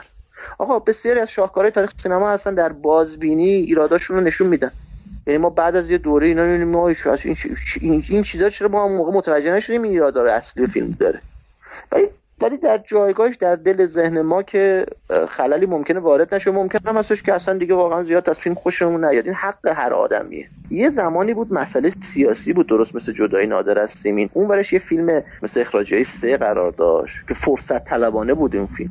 مردم برای اینکه اعتراضشون نسبت به اون فیلم نشون بدن میرفتن از فیلم جدایی نادر از سیمین حمایت میکردن و کیفیت این دوتا واقعا زمین تا آسمون فرق داشت. اون و کارگردانش آدمی بودش که هنوز که هنوزه خیلی از اصول سینمایی رو بلد نیست به کار ببره. این بالاخره کارگردانی بودش که فیلم به فیلم پیشرفت کرده بود، در این شکی نیست. ولی الان که ما میگیم آقا دیگه این فضا وجود نداره، به حمدالله هم نمیدونم راهگشایی و اینجور چیزام داریم دیگه، تو این فضا چرا باید ما خودمون با دست خودمون این شکلی برخورد بکنیم؟ میخوام ببینم که این یک وجهی که یاشار گفت خب درست. من یه بارم تو اون صحبت قبلی گفتم از یه جهتی بخشی از مخالفت‌ها، بخشی از دو قطبی شدن‌ها، دارم تاکید می‌کنم بخشی از اونها، برای تو یادآور پدیده مخمل باف نیست. فیلمسازی که یواش اومد جلو، یه دفعه در یک برهه‌ای از زمان هم مردم رو داشت، هم یه بخش عمده از منتقدا رو پشت سرش، و شما در یک جایی قرار می‌گرفتی که شاید اون قسمت منتقد بودنه، چون به هر حال هر کدوم از منتقدها میتونن و فکر کنم در دلشون این هستش که باید خودشون رو همین چیزی که حالا یاشار داره میگه، برای اینکه ادبیاتشون شبیه هم نشه، برای اینکه نظرشون شبیه هم نشه، برای اینکه بتونن با فیلم‌های مختلف یا مخالفت یا موافقت با فیلم‌های مختلف شناخته بشن، کاشف، اگر کاشف یک فیلم باشن، اگر نام خودشون رو به یک فیلم گره بزنن، که من مطمئنم الان در سینما ایران من شک ندارم چند تا فیلم میتونم نام ببرم که ما اینها رو با یه آدم، یعنی با اسم منتقداشون دیگه به یاد میاریم. کما اینکه مثلا فیلم یک حبه قند و ماهی و گربه، مدافع اولش حالا آقای مجید اسلامی بود، خیلی دور خیلی نزدیک رضا میرکریمی که امیر قادری اینا دوباره به قول معروف این فیلمو چیز کردن. نه ببینید شما درباره الی وسط کلامتون داشت، من خب فقط اشاره می‌کنم درباره الی مسئول سینمای ایران در سال 1987 توی مجله فیلم سعید قطبی زاده بود، دوست عزیز من. بله ما با هم این فیلم رو تو سینما فلسطین دیدیم، اومدیم بیرون، من خوشم نیامده بود، سعید بسیار از این فیلم خوشش اومده بود، جزو 10 فیلم برتر تاریخ زندگیشه فیلم ایرانی، و رفت اون پرونده هم خودش دست گرفت. مصاحبه با فرهادی رو برای درباره الی سعید قطبی زاده انجام داد. چطور میشه که بعد که مثلا فرض کنین این آدم، حالا مثال دارم میزنم، از گذشته خوشش نمیاد، از این خوشش نمیاد، متهم میشه به حسادت و نقض غرض و نمیدونم منافع خاص. این کشف فیلمساز توسط منتقد به دهه 60 برمیگرده. ابراهیم حاتمی کیا میگفتن که هوشنگ گلمکانی و خسرو دهقان این رو کشف کردن به عنوان فیلمسازی که یک جوری فیلمساز ارزشی به اصطلاح محسوب میشد. از جانب جریان روشنفکری خیلی تحویلش گرفتن و باعث شدن که کاراش دیده بشه. این بحث تشابه با مخمل باف رو من خیلی قبول ندارم، برای اینکه مخمل باف اساساً شروع فیلمسازیش در واقع جزء تندروترین جریان منسوب به انقلاب و هنر انقلابی بود. درست. و بعد اون چیزی که باعث در واقع چیز شد، باعث شد که یک عده ازش آمد کنه، اون چرخشش بود. بله. یعنی به نظر میاد که یک گروهی خوشحال شدن از این قضیه و یه عده به شدت عصبانی شدن و طبیعتاً یه عده تعریف کردن، یه عده هم شروع کردن فحش دادن بهش. در مورد فرهادی قضیه یکم متفاوته. ببینین شروع این دو قطبی ها تولید جدایی نادر از سیمین بود، حتی قبل از اکرانش. موقعی که توی جشن خانه سینما سال 89 اگر اشتباه نکنم بود، موقعی که آقای جواد شمقدری معاون سینمای ارشاد بود و فرهادی اومد اون حرفا رو توی جشن خانه سینما زد. فردای اون روز آقای جواد شمقدری یک بیانیه‌ای صادر کرد که شروعش انا لله و انا الیه راجعون بود. بیانیه صادر کردن، جلوی تولید فیلم رو گرفتن. اساسا شروع دو قطبی اونجا بود. بعد جدایی نادر از سیمین در واقع با اون وساطت‌ها و اینها ساخته شد، بعد رفت اسکار گرفت، تبدیل شد به اینکه در واقع شمقدری مجبور شد یک سال بعد بیاد بگه ما لابی کردیم این فیلم اسکار بگیره.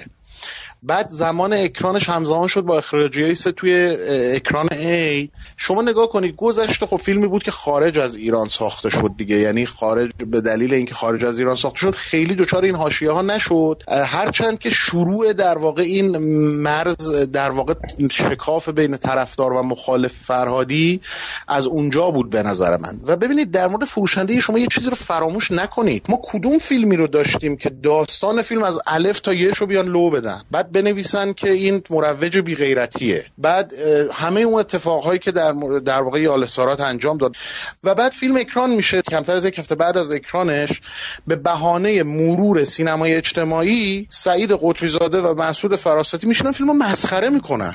یعنی ببینید یه موقع ما داریم میگیم ببینید فراستی رو، حالا من کاری ندارم، عقاید خوش داره، سعید قطبی زاده دوست منه، همکار منه، اینکه همدل میشه با فراستی، یعنی فراستی میگه اونجا که اینو گذاشت اینم ببینید، یعنی یه پکیجی میشه. ممکنه قطرزاده اصلا تو دام افتاده باشه، ولی من به نظرم پکیجی که مثلا یک هفته بعد از اکران فیلم تو برنامه هفت، اونم نه در مقام نقد فروشنده، به بهانه. ببینید اینو فراموش نکنید، این جزئیات مهمه.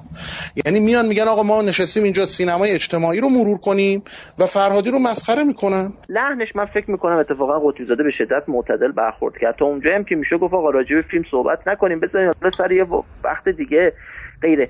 یک چیزی هم مهمه، ببین خون فرهادی که از بقیه کارگردانا رنگی نیستش. من میتونم ثابت بکنم فرهادی یکی از کم هزینه ترین و کم مشکل دارترین کارگردانا در این مملکت بوده، تو سه دوره مختلف کار کرده.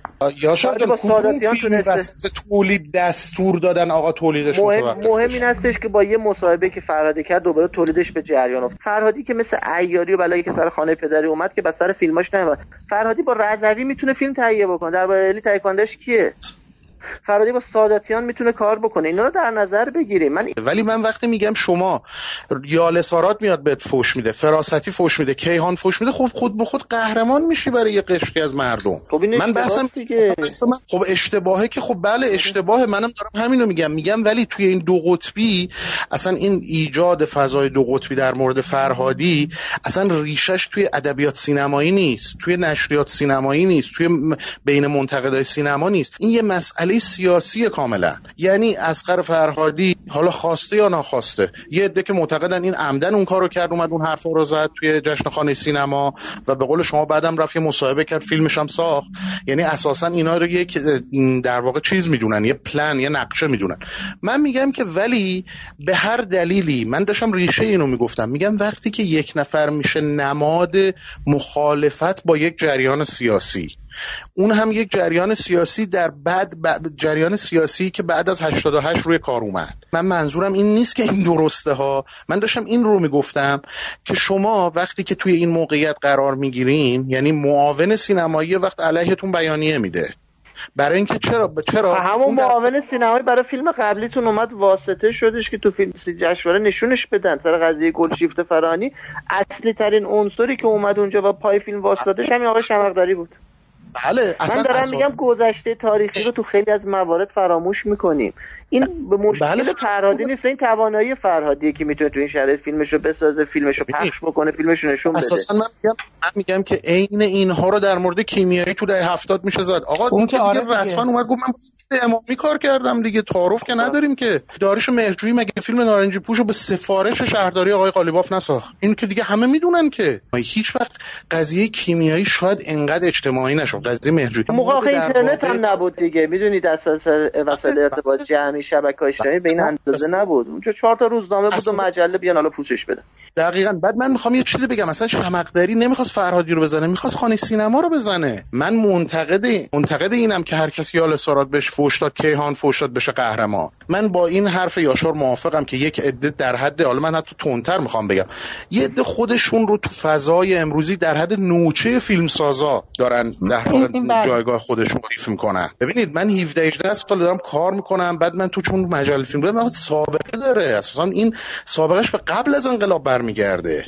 یعنی اساسا رابطه بین فیلمساز و منتقد تو ایران هیچ وقت اون رابطه تعریف شده مشخص حرفه‌ای نبوده. در مورد خیلی فیلمسازا هست دیگه و منتقدایی که خب حالا منسوبن یا منسوب نیست و شایعاتی که وجود داره. منتها من بحثم اینه که این دو قطبی که ایجاد شد در مورد فرهادی، شخص فرهادی ربطی نداره، جای فروشنده هر چی میساخت همین بود. اینی هم که گفتم قطبی زاده، ببینید قطبی زاده محترمانه گفت من دارم پکیج رو میگم. خب شما نگاه کنید چرا در مورد لانتوری این بحث پیش نیامد، اسپول کردن قصه حرفه، لو دادن قصه حرفه. و اینکه تو راجع به فیلمی لحن انتقادآمیز داشته باشی و شما بگین آقا این تأثیری میذاره، یه بحث دیگه است. من دارم میگم آقا مشخصا در اون برنامه راجع به لانتوری هم صحبت شد دیگه و تونتر هم صحبت شد. حرف‌هایی که در اون جلسه یک هفته بعد از اکران فیلم، شاید کمتر، فکر کنم 3 روز حتی، یعنی چهارشنبه فیلم اکران شد، جمعه این برنامه بود، حرف‌هایی که زده شد ادامه اون جریانی بود که با یلسارات. من میگم مثلا شاید ربطی نداشته ها، شاید اساسا فراستی خودش اصلا قبول نداره این آقا. این شکلی من از اون ورم میتونم بگم آقای فرهادی میره توی حوزه هنری فیلمش نشون میده، با رؤسای حوزه هنری میشن فیلمش رو، اینا تشویق میکنن، تبریک بهش میگن، میگن سینما رو ما بهت میدیم. میگن خب این تو حوزه عمومی که اتفاق نمیفته که. نه ببین من ببین دارم میگم اگر بخوایم دنبال دلایل بگردیم برای اینکه بگیم آقا این مرتبط با هم هست، خیلی چیزا رو میتونیم به هم ربط بدیم. من اون چیز لالسرات اصلا به همه فوش میده، فقط فرهادی نیستش که. در واقع سلسله وقایعی رخ داد که بعد دیگه تو هفت به عنوان یک برنامه که داره زنده رو تلویزیون ایران پخش میشه، میگم ما در کشوری زندگی میکنیم که وقتی یک عده به شما فوش دادن میشه اعتبارتون. حالا اون عده کیه؟ یالسارات، کیهان، هفت، فراستیه. ببین این دو قطبی در مورد فرهادی بین منتقدا به این شدت هیچ وقت وجود نداشت. بله خب کیفیت فیلمم برمیگرده. من الان دارم میگم فراتر همه حرفا رو قبول دارم، تو خود اصلا رابطه برقرار کردن با یه آدمی مثل فراستی به هر شکلش بازندگی، مگر اینکه یه آدمی باشه مثل اصغر نعیمی بتونه سریع بشوره بذاره به کنار، میدونی بازم اونم بازم یه آتویی داشته باشه فراستی بخواد رو بکنه، میدونی این شکلی بحثی که دارم. و اون پیرو حرفای قبلی اون به لحاظ کارگردانی آخه چه قدمی به رو به جلوی این فیلم، یعنی وقتی فضا دو قطبی میشه دقیقاً میشه دو طرف یقه جر بدن بر هم، یعنی یک طرف بگه آقا این آشغال ما قبل نقده، طرف مقابل بگه آقا فرهادی که غیر شاهکار نمیسازه. این وسط واقعاً چند تا مطلبی که در واقع ببین الان من اون دفعه فکر من تو اون مصاحبت مقدماتیمون گفتم درباره فروشنده به جز حالا اون پرونده مجله فیلم، ببین این چیزی که در مورد فیلم گفته شده الان هممون شاید یادمون، بهتر بگم جامعه یادشه، فقط بحث محتواست. دقیقاً اون چیزی که گم میشه اینه که آیا فروشنده اشکال کارگردانیش چیه، اشکال فیلمنامه‌اش چیه. یعنی مثلا من از مجید اسلامی یا نیما حسین اصلا وقتی میشن روبروی هم انتظار دارم اتفاقاً ایراد کارگردانی فیلمو بگیرن، نه دوباره آقا چرا این وانت اینوری رفت، چرا از اونور اون ایراد کارگردانیه اینا. ببین نه شما وقتی تو فیلمنامه یه ایرادی داره، این مشکلی است که آدم فیلمنامه نویس زمانی که خودش کارگردانی می‌کنه باشه. گفتم آقا کازابلانکا رو مثال زدم، یا کلی فیلم، اصلا فیلم امروزی، آقا همین فیلم آقای پل وروفن آقا واقعا شما نقدی خوندین که بیان اینجوری، یعنی اینجوری فیلم رو نقد بکنن؟ نداره. من حداقل نمیدونم که واقعا اراده اینطوری کنیم. ما که جامعه فرانسه نمیشن، حالا کسی که شاید تو فرانسه زندگی کنه معتقد باشه این مثلا چه میکنیم دیگه. نه من دارم آخه باید ببینیم مایش چقدره. مشکلی که وجود داره اینه که این تناقض ها فقط تو جزئیات که نیستش، تو کلیتش هم داره خودشون نشون میده. یعنی وقتی من احساس آخه ببین یاشو جان، الان ما اون جلسه و این جلسه در نشستیم خیلی آروم و راحت درباره کارگردانی آره. و این اتفاق نیفتاده ده. یعنی به نظر من اتفاقا مخالفهای فیلم هم شاید به دلیل همین فضای دو قطبی، یعنی اون مخالفهای منطقی یا کسایی که آقا دغدغه‌شون فقط نقد فیلمه طبیعتاً، اصلا یا به قول تو اصلا شاید شنیده نشده. ببین من همین رو میگم وقتی فضا دو قطبی یعنی جنگ دیگه، تعارف که نداریم، یعنی سیاه یا سفید، در حالی که عملاً اون چیزی که الان یادمون از مخالفت با فروشنده، نقد کردن فروشنده اینه که آقا چرا مثلا اونجا مثلا همین نکات، همین جزئیات، یعنی در واقع این جزئیات باعث شده اون اصل قضیه، یعنی هیچکی نیامد بگه آقا چرا اساساً به عنوان مثالا چرا انقدر مثلا این فیلم القای فضای ناامنی میکنه به عنوان مثال، یا مثلا اون چیزی که فراستی خیلی روش مانوردار بود، یه دیالوگی که رفتن بالا پشت و میگه این شهر رو باید بکوبیم. بابا به خدا ما هم توی روزانه ممکنه این دیالوگو بگیم، یعنی حالا کاری ندارم، به نظر منم گلدرشت اون دیالوگ، ولی حالا این که از پس این بخوایم یه معنایی بکشیم بیرون، به نظر من چیزیه. برای اینکه ما خودمون روزانه مثلا تو ترافیک گیر میکنیم، یکم اعصابمون به هم میریزه، میگیم بابا اساسا این چه شهریه که ساخت. می چی میگم، ما یک بی‌اعتمادی عمومی در بین روشنفکرامون داریم، اونایی که حالا واقعا غرض ورزی نمیخوان بکنن یا آدمای بی‌منطقی نیستن. ما یک بی‌اعتمادی عمومی نسبت به پدیده‌هایی که دارن بت میشن داریم و آدم‌هایی که به نظر میرسه که حالا تو حرفه خودشون به یک کمالی رسیدن.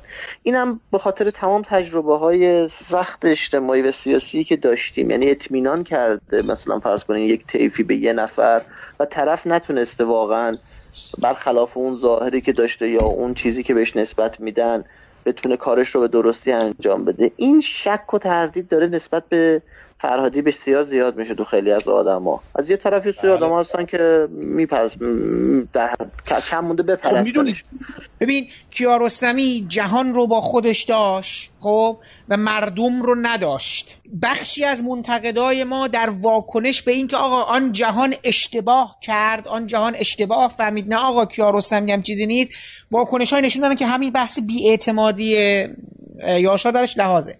از آن طرف شما مخمل باف رو داری. مخمل باف در کجا بود؟ شمایل مخالف خان رو پیدا کرد، همین که یاشار داره میگه، حالا همه جا بود، یعنی همه جا بود در مقام زدیت با آن قرائت خواسته شده فرهنگی. مخمل باف علی جان شروع فعالیت اجتماعیش به عنوان تروریست بوده، بیره چاقو میزنه. نه درست میگی. نه گفتم فاشیستی میسازه. گفتم ترکیبشو گفتم. من که حرف شما رو قبول دارم.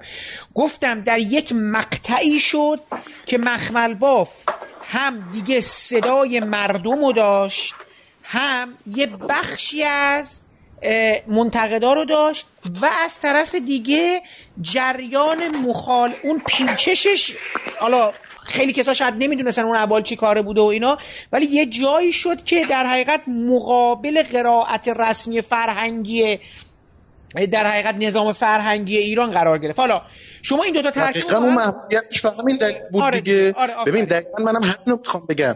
من میگم ما به لحاظ تاریخی دوچار این مشکل هستیم، حتی قبل از انقلاب هم این بوده. بله. من میگم اساسا شاید این نگاه این نمیدونم واقعا ریشه تاریخی چی میتونه باشه. ما تو هر حوزه شاید اون نگاه قهرمان پروری شرقی و ایرانیه، از اون طرف مثلا نخبه کشی. من حتی نگران اینم که خود همین مردم فرادی رو ببلن چند سال دیگه.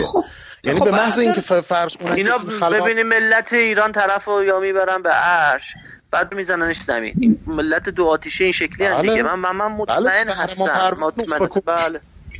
بله دقیقاً من همین رو دارم. این بلا فردا سر همین آقا میاد. یعنی طرف رو دیگه به بی‌انصافی در حقیقت زمین میزه. آقا من میخوام بهتون بگم سر فیلم گذشته اصلا فضا وقتی این فیلم اکران شد اصلا انگار نه انگار که این همون آدمیه که مثلا اسکار برده بود 2 سال پیش، در این حد انگار اصلا کسی یادش نبود. مردم هم میگم خب البته یعنی تو فضای جامعه ببین علی جان اینا ماخه ما الان خب قبول کنیم میگه فیلمم کمتر متعب بود دیگه.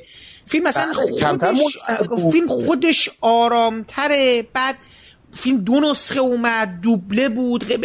من میخوام بگم همین دلایل آخه چیز هستش. من مطمئنم فیلم بعدی فرهادی که تو اسپانیا ساخته میشه دوباره همین جریان رو ایجاد میکنه. بله یعنی آخه یعنی بعدی فرهادی اتفاقا ستاره داره، ما اصلا نمیدونیم فیلم بعدی چی اتفاقی داره. شاید اصلا در ایران اکران نشه اون فیلم، من نمیدونم چون که پنهلوپ کروز از اون بر خاویر باردم. ما قطعا مطمئنم این یه فیلمی میسازه که تو ایران هم اکران بشه. من اون ببینید آره اون چیزو نداره. ببین الان کیاروسمی بالاخره فیلم آخرش راجع به یه روسیه هم چیز نداشتش که تو ایران اکران نشه. فرهادی بیشتر از جایگاهی که در خارج داره جایگاهش در ایران مرتبط با فیلم‌های آره. مردم پسندشه، قطعا نمیخواد تماشاگر ایرانش از دست بده و طبیعی هم هستش که خب برای وقتی که پرفروش‌ترین فیلم تاریخ سینما ایران میسازه فیلم بعدیش هم به شکلی میسازه که بتونه تو ایران نشون بده. من احساس همینه. در واقع نشون دهنده انفعال بیش از حد نقد فیلم تو ایرانه. سالها بود اساسا نقد اینکه یک فیلمی باهاش موافقت یا مخالفت بشه اهمیت نداشت دیگه، واقعا نداشت. یعنی بعد از سالهاست که من میبینم یک فیلمی اینقدر مهم شده که حالا این نظرش مثبت یا منفی، به خاطر اینکه اساسا جریان نقد فیلم اون حرف اولی که در واقع اول این بحث یاشار زد که آقا همه الان دیگه با دسترسی به اینترنت منتقد پاره وقت فیلمن. من به شوخی گفتم آقا این اساسا دیگه ما با یک پدیده مواجهیم به اسم منتقدان پاره وقت. آقا طرف روز مهندس، دکتر، نمیدونم کارمند، شب تو خونه جلوی کامپیوتر منتقد فیلمه. بابا این یه واقعیت. بعد حالا ببینید در مورد فیلم فرهادی این قضیه سیاه و سفید یهو بروز پیدا میکنه.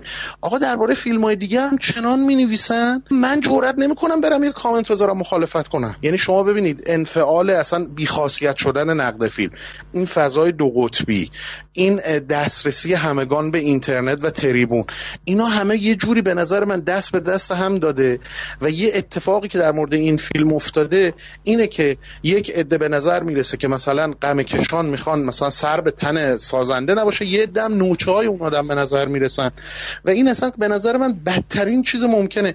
چون میگم من الان دارم فکر میکنم یادم نمیاد کسی مثلا بگه آقا کجا، میدونی چی میگم؟ همون اتفاقی که مثلا در مورد حتی مثلا فیلم های مهمتر داریوش مهرجویی میافتاد.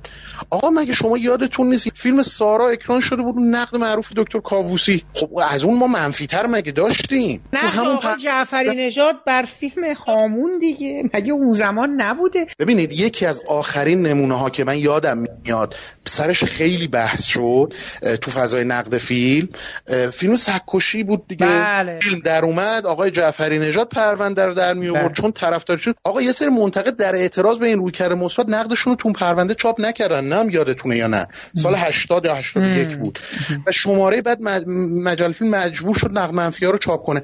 من نقد شاهرخ دولکو خوب یادمه نوشته بود آقا این فیلم اضافی داره، این 40 دقیقه اضافی داره این فیلم. من میخوام بگم سالهاست دیگه نقد فیلمی خاصیت رو نداره.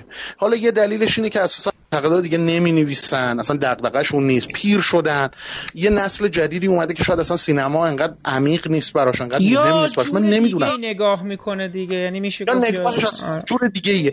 من میگم این فیلم فروشنده باعث شد فارغ از همه تأثیرات دیگه‌ای که گذاشت یک بار دیگه ما یادمون بیفته که نقد فیلم میتونه یه مسئله مهم باشه و متاسفانه به بدترین شکل ممکن این اتفاق افتاد. من میگم یکی از آسیب‌های این ماجرا شفاهی شدن نقد فیلم در ایرانه. ببینید همین مسعود فراستی که انقدر در واقع چهره منفوری داره از خودش ارائه میده وقتی مینویسه انقدر نفرت انگیز نیست.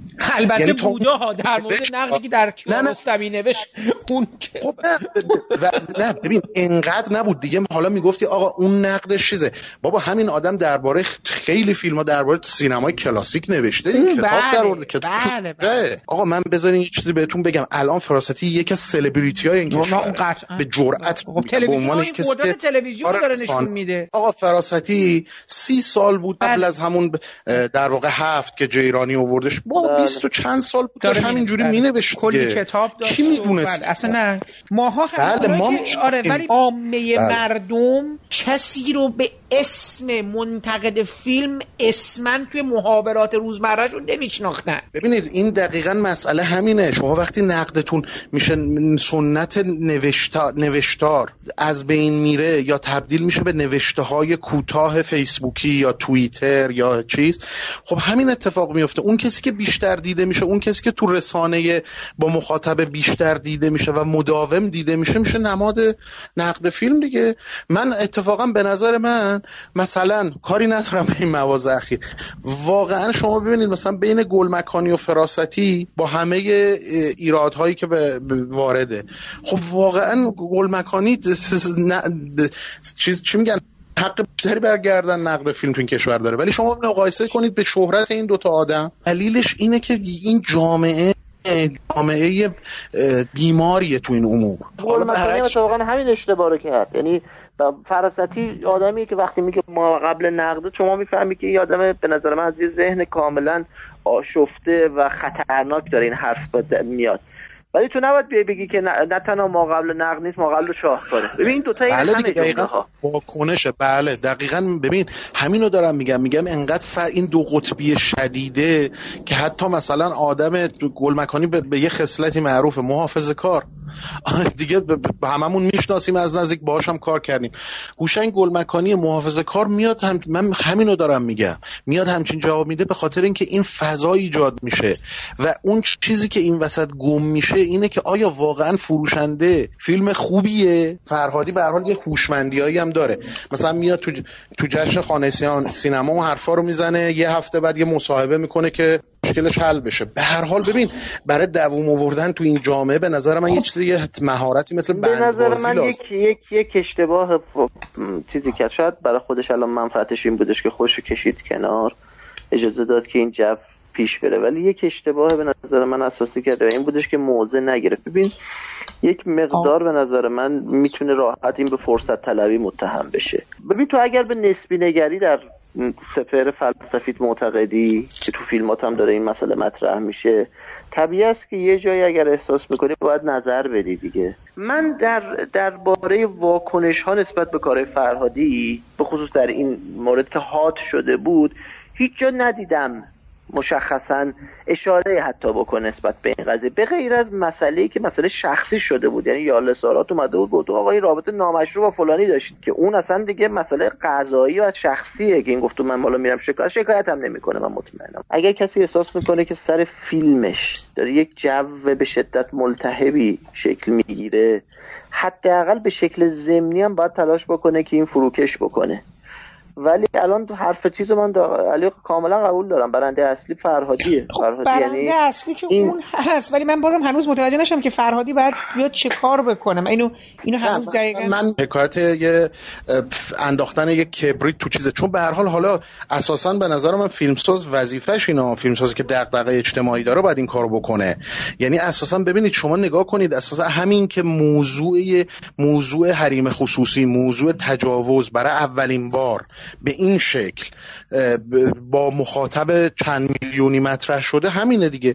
یعنی این قسمتش که خب طبیعتاً کسی ایراد نداره، ولی من احساس میکنم که یاشار انتظار داشت همونجور که همون ابتدای اکران فیلم فرهادی مصاحبه کرد و گفت آقا من محکوم میکنم کسایی رو که میان منو متهم میکنم به بیغیرتی، شاید بد نبود که این وسط میومد و در واقع یک درباره مخالفت با فیلمش هم حرف میزد. البته که یه چیزایی گفت همون ابتدا، ولی من فکر میکنم هم یه دلیل من میگم برنده است، میدونید چرا؟ یکم مالا طنزآمیزه، برای اینکه فکر میکنم 2/3 شاید حتی بیشتر زمان اکران تو ایران اصلا فرادی ایران نبود. دقیقاً از وقتی که این فیلم آماده نمایش شد، یعنی شروع اکران، 2 روز فرهادی اومد به سینما سر زد، رفت اسپانیا، بعد برگشت. ببین نه از قبلش کاملا برنامه ریزیاشو کرده بود علی. ببین اتفاقا آدم خیلی باهوشیه. خب منم همین رو میگم. اکران فیلم شروع بشه نمایش خصوصی واسه منتقدان میذاره.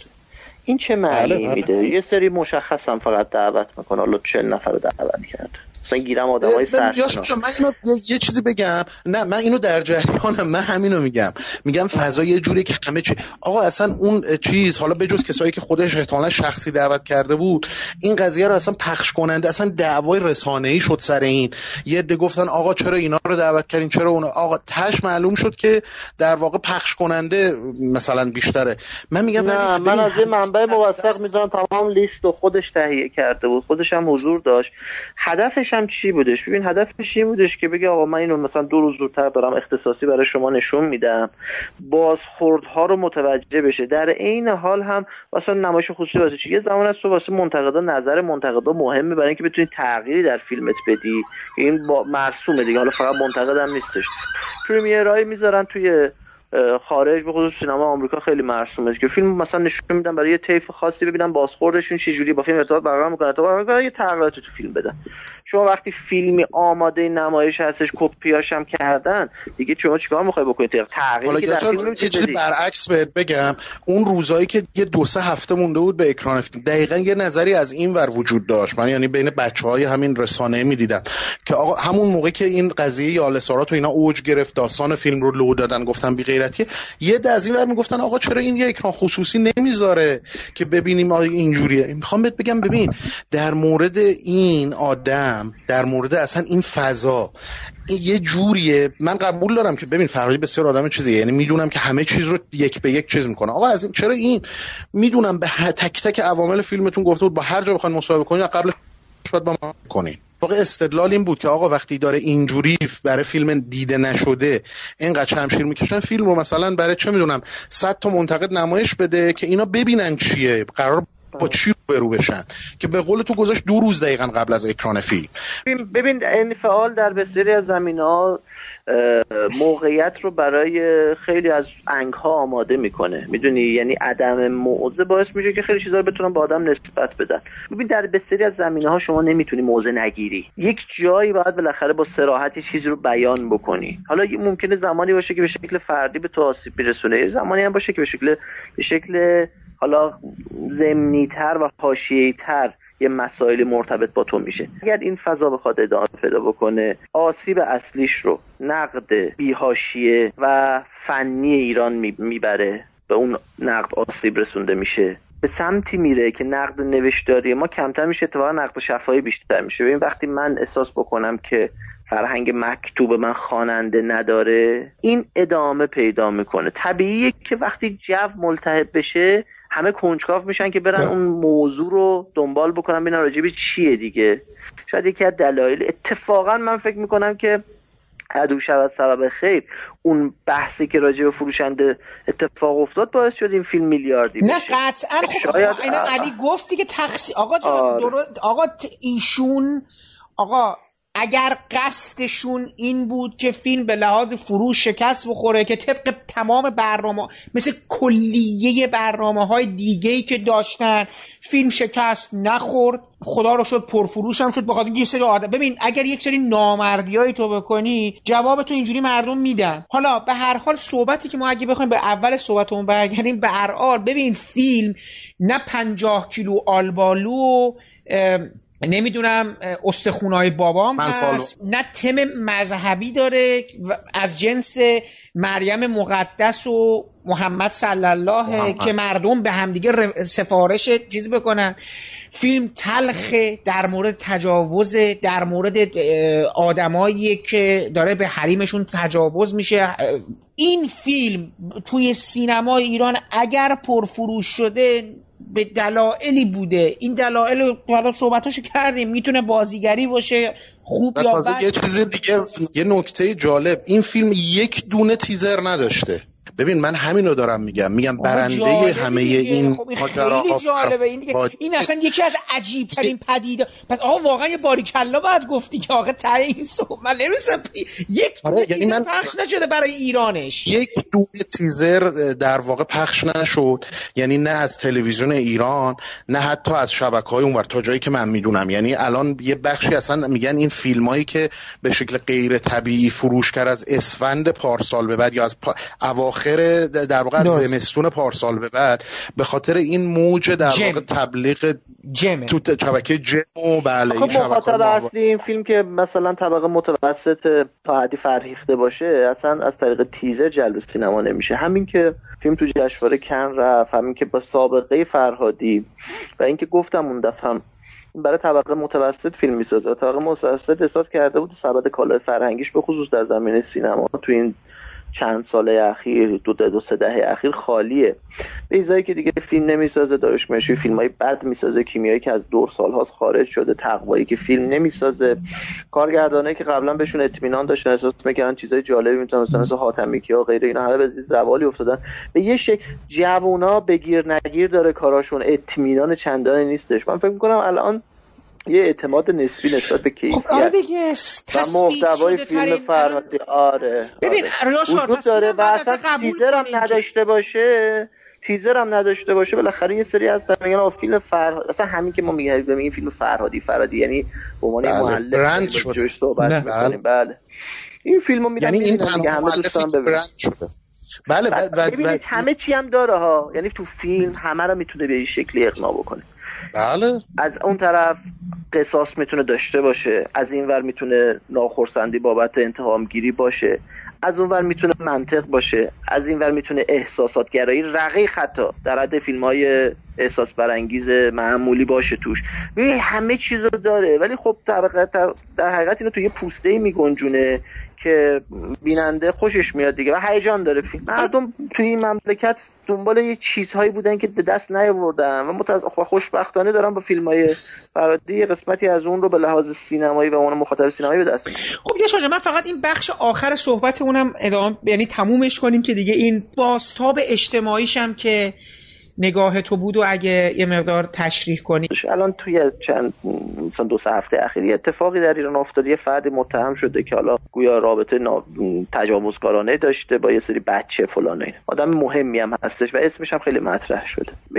فیلم‌ها به دو حالت به نظر من اهمیت خودشون نشون میدن. یکی به دلیل ساختار فیلم و توانایی فنی فیلم و ویژگی‌هاشه که در وهله اول شما می‌بینید آقا یه اثر خیلی حیرت انگیزه و مجذوبت میکنه، حالا این تماتیک میتونه باشه یا فرمی میتونه باشه. یکی هم به نظر من به خصوص در مورد فیلم اجتماعی قدرت پیشگویی اثره. فیلم هایی داشتیم که از شرایط موجود تغذیه میکردن، اینو میمادن حالا به شکل آینه‌وار منعکس میکردن برای تماشاگر که ببینن. کمتر فیلمی بوده که قدرت پیشگویی داشته باشه، یعنی راجع به یه موضوعی صحبت بکنه که فیلمساز زودتر از شما اون رو احساس کرده باشه حاد بودنش رو. من فکر میکنم اهمیت فروشنده حداقل برای من الان تو این به خاطر همین اتفاقی که افتاد، یعنی این آقا متهم شده که حالا مثلا یه کاری کرده ولی الان تو هیچ محکمه‌ای هیچ رأی در موردش صادر نشده، ولی شما نگاه میکنید تو شبکه‌های اجتماعی اصلا آبرو برای طرف نذاشتن،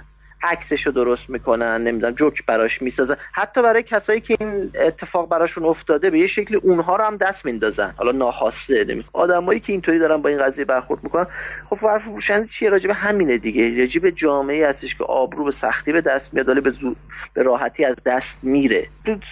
مثلا 7-8 سال گذشته واقعا دو سه تا فیلم بوده که این حس پیشگویی و توشون دمی که اون فیلم آخر بهرام بیضایی بود راجع به این که چجوری شرایطی به وجود میادش که بدل به جای اصل میشینه و در نهایت اصل با حاشیه میره و حتی متهم میشه. اتفاقات سیاسی چند ماه بعد از اکران اون فیلم نشون دادش که خب این پیشگویی رو اون فیلم کرده، یعنی حالا اون بیشتر زمینه فرهنگیش رو مطرح میکرد ولی بعدا ما تو عرصه سیاست هم دیدیم که این اتفاقات افتاد. علی جان نظر شما چیه؟ فیلمساز هنرمند از یه طرف داره از جامعهش الهام میگیره و از یه طرف هم باید الهام بخش باشه یا به قول یاشار پیشگویی بکنه یه چیزایی رو. فیلم سفر سنگ هم این حرف دربارش بود که حالا کیمیایی اون موقع به دلیل اینکه در اوج پختگی و اینها بود. من فکر میکنم در مورد فرهادی هم همینطوره، خیلی خوب جامعه رو میشناسه و رصد میکنه، چون تو فیلماش انعکاس داره. فکر کنم مثلا یکی از دلایلی که فیلماش مدام فارغ از این جوهایی که به وجود میاد بیشتر جلب نظر میکنه داخل ایران همینه که داره خیلی فیلم‌های معاصری ان،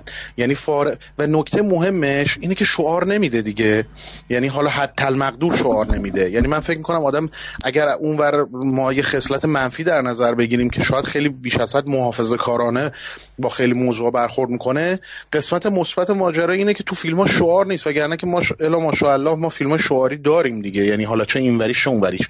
یه نکته دیگه ای که حالا به لحاظ اجتماعی به نظر من تو این فیلم هست این حس ناامنیه. به نظر من این بحث امنیت، یعنی امنیت خصوصی، امنیت اجتماعی، من همه جا هست، همچنان فیلم‌ها و سریال‌های بسیار زیادی توی امریکا و اروپا داره ساخته میشه درباره این حس امنیت یا ناامنی. آقا این فیلم داره یه چیزی رو نشون میده، اینه که اگر اشتباهی شما وقتی در خونت زنگ میخوره در رو اشتباهی واکنی ممکنه که همچه اتفاقی بیفته. نکته جزئی که تو این فیلم وجود داره و به نظر من جالبه، حالا نمیدونم واقعا بگم مثلا این یکی از همون جزئیاتیه که توی فروشنده زیاده، اینه که آقا تو خونه‌های اغلب الان این روزا همه ما آیفون، دقت کردین به این موضوع، آیفون تصویری وجود داره. این خونه به دلیل اینکه حالا یه وضع درب و داغونی داره، یه جوری خرپشت است دیگه در واقع، خونه که نیست، اینا خیلی خوب نیست دیگه، یعنی خونه برای اجاره معلومه جای کجاست دیگه. بعد اصلا خونه یه حالتی داره که این منطق داره که آقا یه آیفون قدیمی داره در واقع. میشه اینجوری هم نگاه کرد که داره در واقع این فیلم این هشدار رو میده. حالا من نمیدونم بگم درسته نادرسته چیه، ولی من احساس میکنم این یه نکته است که آقا تو این در خونه تو اشتباه واکنی ممکنه یه همچین اتفاقی بیفته. اصلا یه وضعیت چیزی توش وجود داره. ببین تمام چیزا متزلزله، یعنی تمام صحنه ها حریم، حالا حریم فردی ممکنه امنیت فردی فقط نیستش، بلکه تمام اون چارچوبی رو که آدما دارن توش نفس میکشن متزلزل میکنه. ببین کلاس درس به ظاهر در ابتدا همه چی سینک دیگه، یعنی بچه‌ها تابع معلم هستن، معلم تا خوابش میبره اینا شروع میکنن مسخره بازی کردن، یعنی یه میل به کائوس و به هم ریختگی میبینی تو فضا، تا اینکه بعداً با خشونت میتونه اونجا رو آروم بکنه. از اون ور سر تئاتر ما هی میبینیم به یه دلایلی این برنامه دوچار ایراد میشه، اجراشون ناقص میمونه، یعنی که احساس میکنی که اصلا کل تمدنی که در فیلم داره میبینی چیز ظاهری که به تلنگری میریزه. بله مثل درست وضعیت خود همین خونه هستی که دور تا دورش ساختمان‌های سر به فلک کشیده تازه ساز می‌بینی، خودش یه خرپشته‌ایه که روی بنا حالا به شکل انگار غیر قانونی هم بنا شده. این تو حس عمومی فیلم هست، یعنی به لحاظ معماری، به لحاظ فضاسازی اینا. ولی خب ببین یاشار جان، من الان این که تو گفتی، یعنی من اتفاقا نکته جالب اینجاست که من بعد از این نزدیک به 3 ساعت که اون بار و 3 ساعت هم که اینجا، نزدیک به 6 ساعتی که ما با هم دیگه در مورد فیلم صحبت کردیم، به نظرم میخوام اینو بگم که خب اگر واقعا بخوایم منصفانه با این فیلم برخورد کنیم، فیلم واجد یک سری نشانه‌های بسیار زیادی از جامعه ایران، از انسان مدرن یا انسانی که میخواد مدرن باشه، از جامعه در حال توسعه، از مناسباتی که این و روح زمانش، یعنی اون صحبتی که آقای طوسی هم توی نقدشون چیز کرده بود که فیلم‌های اصغر فرهادی، مجموعه فیلم‌های او با این روابط متزلزل با همین جهان پرتنش و حالا این قسمت اجتماعیش اینه که من به نظرم فیلم‌های فرهادی شاید به یه نوعی چیزهای زیادی رو از ما به خودمون شروع کرد به نشون دادن دوباره بعد از مدت‌ها، اینکه ما میتونیم آدم‌هایی باشیم که پنهانکاری کنیم، میتونیم دروغ بگیم، میتونیم حقیقت رو مسیر حقیقت رو تغییر بدیم، میتونیم متعصب باشیم، میتونیم در یک آن اشتباهاتی بکنیم که به سادگی میشه این کارها رو نکرد، میتونیم به حریم خصوصی افراد بدون اینکه خودمون بدونیم تجاوز کنیم.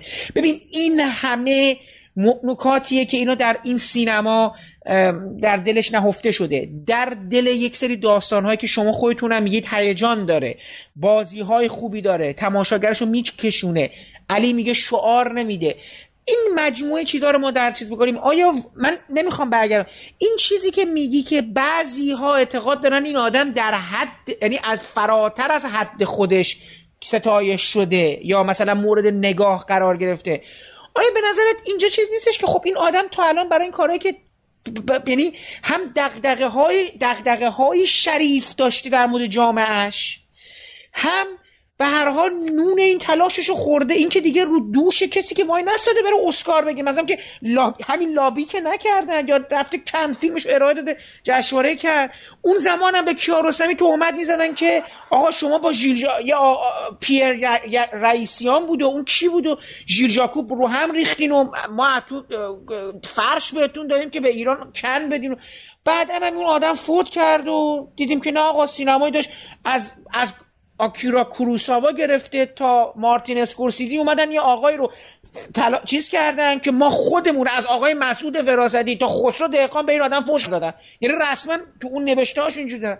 خب الان هم دوباره با یه آدمی طرفیم که از پدرو آلمودوار که من و شما دوتامون سینماشو قبول داریم تا آقای جاناتان روزنبان و ایکس و اینا بهش اعتبار دادن، کنم بهش جایزه داده، اسکارم بهش جایزه داده، جایزه فجر خودمونم بهش دادیم، جشن خانه سینمام داده، منتقدای ایرانم بهش داده. پس یه چیزی این آدم داشته دیگه، یعنی قطعاً دیگه وقتی ما این همه داریم صحبت می‌کنیم ما میگیم این آدمه، ما این آدم میگیم بالاخره یه هنرمندی هستش که فیلمای با ارزشی ساخته اینا، ولی خب موردی اگه بخوایم مقایسه کنیم ممکنه این فیلمش نسبت به اون فیلمای دیگه‌ش به نظر من ضعیف‌تر باشه. آره ولی مثلا مورد پسند اصلا مثلا من ببین سینمای بحث‌انگیز با اون چیزی که به دلت میشینه ممکنه تفاوت داشته باشه. یعنی اینکه الان فیلم‌های در این که فیلم‌های فرهادی بحث انگیزن، در این که موضوع مهمی رو مطرح میکنن، میشه راجع به موضوع صحبت کرد، میشه راجع به شیوه بیان صحبت کرد، ما که کاملا اشتراک نظر داریم، هیچ اختلاف اینجا آقا اصلا شما اصلا یه چیزی انصافیه واقعا بگی آقا این مثلا یه آدم معمولیه که اساسا من یه چیز دیگه میخوام بگم. واقعا تو همین چند سال اخیر چه فیلمی یا چه آدم دیگه ای هست که انقدر به چه ساعت‌ها دربارش حرف زد؟ واقعا نداریم. یعنی من فکر می‌کنم شاید اصلا میگم سینما و فضای صحبت درباره سینما، بحث درباره سینما، ببین اصلا کلا تو ایران رفته به یک قهقرایی و شاید میگم شاید مهمترین در واقع چیزی که یکی از مهمترین چیزهایی که بشه از فرهادی ستایش کرد اینه که فیلم‌هایی می‌سازه که فارغ از قوت و ضعفشون، فارغ از حالا اینکه تک به تک جز به جز در واقع فیلم‌های عالی باشن یا خوبی باشن یا هر چیزی، میتونه این بحث رو ایجاد بکنه. ببین ما سالها بود که واقعا یه همچین چیزی نبود، حداقل تا قبل از فرهادی منظورمه ها. یعنی من مثلا یادم سر اصلا درباره الی به اینور این اتفاق شروع شد. ولی میخوام بگم انقدر سینما ایران خنثی، ببین مهمترین بلایی که سر سینما ایران اومده اینه که خنثی شده. یعنی حتی داریوش مهرجوییش اون موقعی که ملودرام‌های زنانه میساخت، فیلم‌هاش فیلم‌های بحث برانگیزی بود. مهرجویی واقعا آخرین فیلمی که میشد در بحث کرد فکر می‌کنم 10 سال گذشته ازش، مهمان مامان بود. یعنی 10 سال. کیمیایی اونجور، مخمل باف و اینا که دیگه وجود ندارن عملاً. این نسل جدیدم هیچ کدوم حالا بجز شاید تک و توک اساساً میخوام بگم انقدر سینما بی‌خاصیت شده تو ایران، خنثی شده. بله میفروشه فیلم، ممکنه من سالوادور نیستم 14 میلیارد بفروشه، ولی واقعا اصلا شما یک روب نمیتونی درباره این فیلم حرف بزنی، اصلا حرفی نداری بزنی. بله من میگم یکی از مهمترین چیزاش همینه. یعنی اساس همین که ما این همه ساعت 3-4 جلسه نشستیم سینماگر پیشرو همینه دیگه. ببینید از تفاوت فرهادی با بقیه این هستش که تا حد زیادی جلوتر از جامعه شرکت میکنه، یعنی ممکنه چیزهایی رو به جامعهش میده که از جاهای دیگه نمیتونه اون جامعه پیدا بکنه و بحث رو به راحتی باز میکنه. میدونی این خیلی از فیلم ها به دلیل ساختارشون، به دلیل اینکه نمیتونن با تماشاگری ارتباط ابتدایی برقرار بکنن، جا رو برای بحث باز نمیکنن. این راحت یعنی مرحله اول رو تماشاگر جلب میکنه به فیلم و جا اجازه میده بعد راجبش بحث بکنه. این تفاوتی که با خیلی از فیلمسازای دیگه داره. البته ببین موردهای مختلف بوده دیگه، حالا بعضی هم بدشانسی آوردن. من معتقدم مثلا یه فیلم مثل خانه پدری اگه واقعا اکرانش ادامه پیدا میکرد قطعاً به این اندازه اولا پرفروش میشد به شدت، قطعاً به این اندازه میتونست با عموم مردم ارتباط برقرار بکنه، بحث انگیز باشه و به نظر من تأثیر اجتماعی خیلی خیلی درستی بذاره. عیاری شاید میشه گفت بدشانس‌ترین فیلمساز تاریخ سینمای ایرانه قطعاً و نتونسته. از یه طرف خب یه آدمی مثل فرهادی هم خوششانسه دیگه، شاید چون جوری فیلم میسازه که اساس هوشیار نشه، از اون طرف همون بتونن باهاش ارتباط برقرار کنن.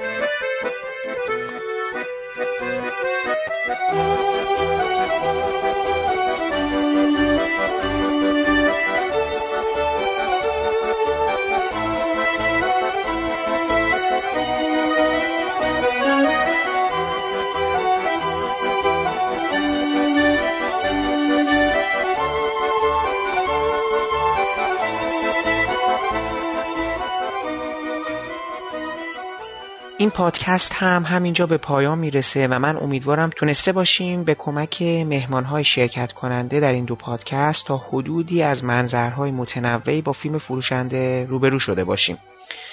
مهمانهای برنامه بعدی من خانم هایده صفیاری و آقای فرید سجادی حسینی هستند که با اونها درباره تدوین و بازیگری در فیلم فروشنده گفتگو کردیم. پیش از خداحافظی باید از آقای محمد شکیبا که در تدوین نهایی این برنامه منو کمک کردن تشکر کنم و برای رعایت نصف نیمه حق مؤلف از قطعات موسیقی که از اونها استفاده کردم نام ببرم. موسیقی تیتراژ به عنوان رقص گدایی از گروه کلزماتیکس هستش و برگرفته از آلبوم جنزده. باقی قطعات عبارتند از بخشایی از موسیقی متن فیلم چهارشنبه سوری ساخته پیمان یزدانیان برگرفته از آلبوم گذر، بخشایی از موسیقی متن فیلم شهر زیبا ساخته حمیدرضا صدری، ترانه‌ای برای الی ساخته آندریا باور، بخشهایی از موسیقی متن فیلم گذشته ساخته یولی و اوگنی گالپرین، بخشهایی از موسیقی متن فیلم مالنا ساخته انیو موریکونه، بخشهایی از موسیقی متن فیلم زندگی شگفت‌انگیز آملی پولن ساخته یان تیرسن و من برای پایان این پادکست هم موسیقی پایانی فیلم جدایی نادر از سیمین ساخته ستار اورکی رو برای شما انتخاب کردم. تا برنامه بعدی و گفتگو با خانم صفیاری و آقای سجادی حسینی خداحافظ و با هم گوش میکنیم به موسیقی متن جدایی نادر از سیمین ساخته ستار اورکی.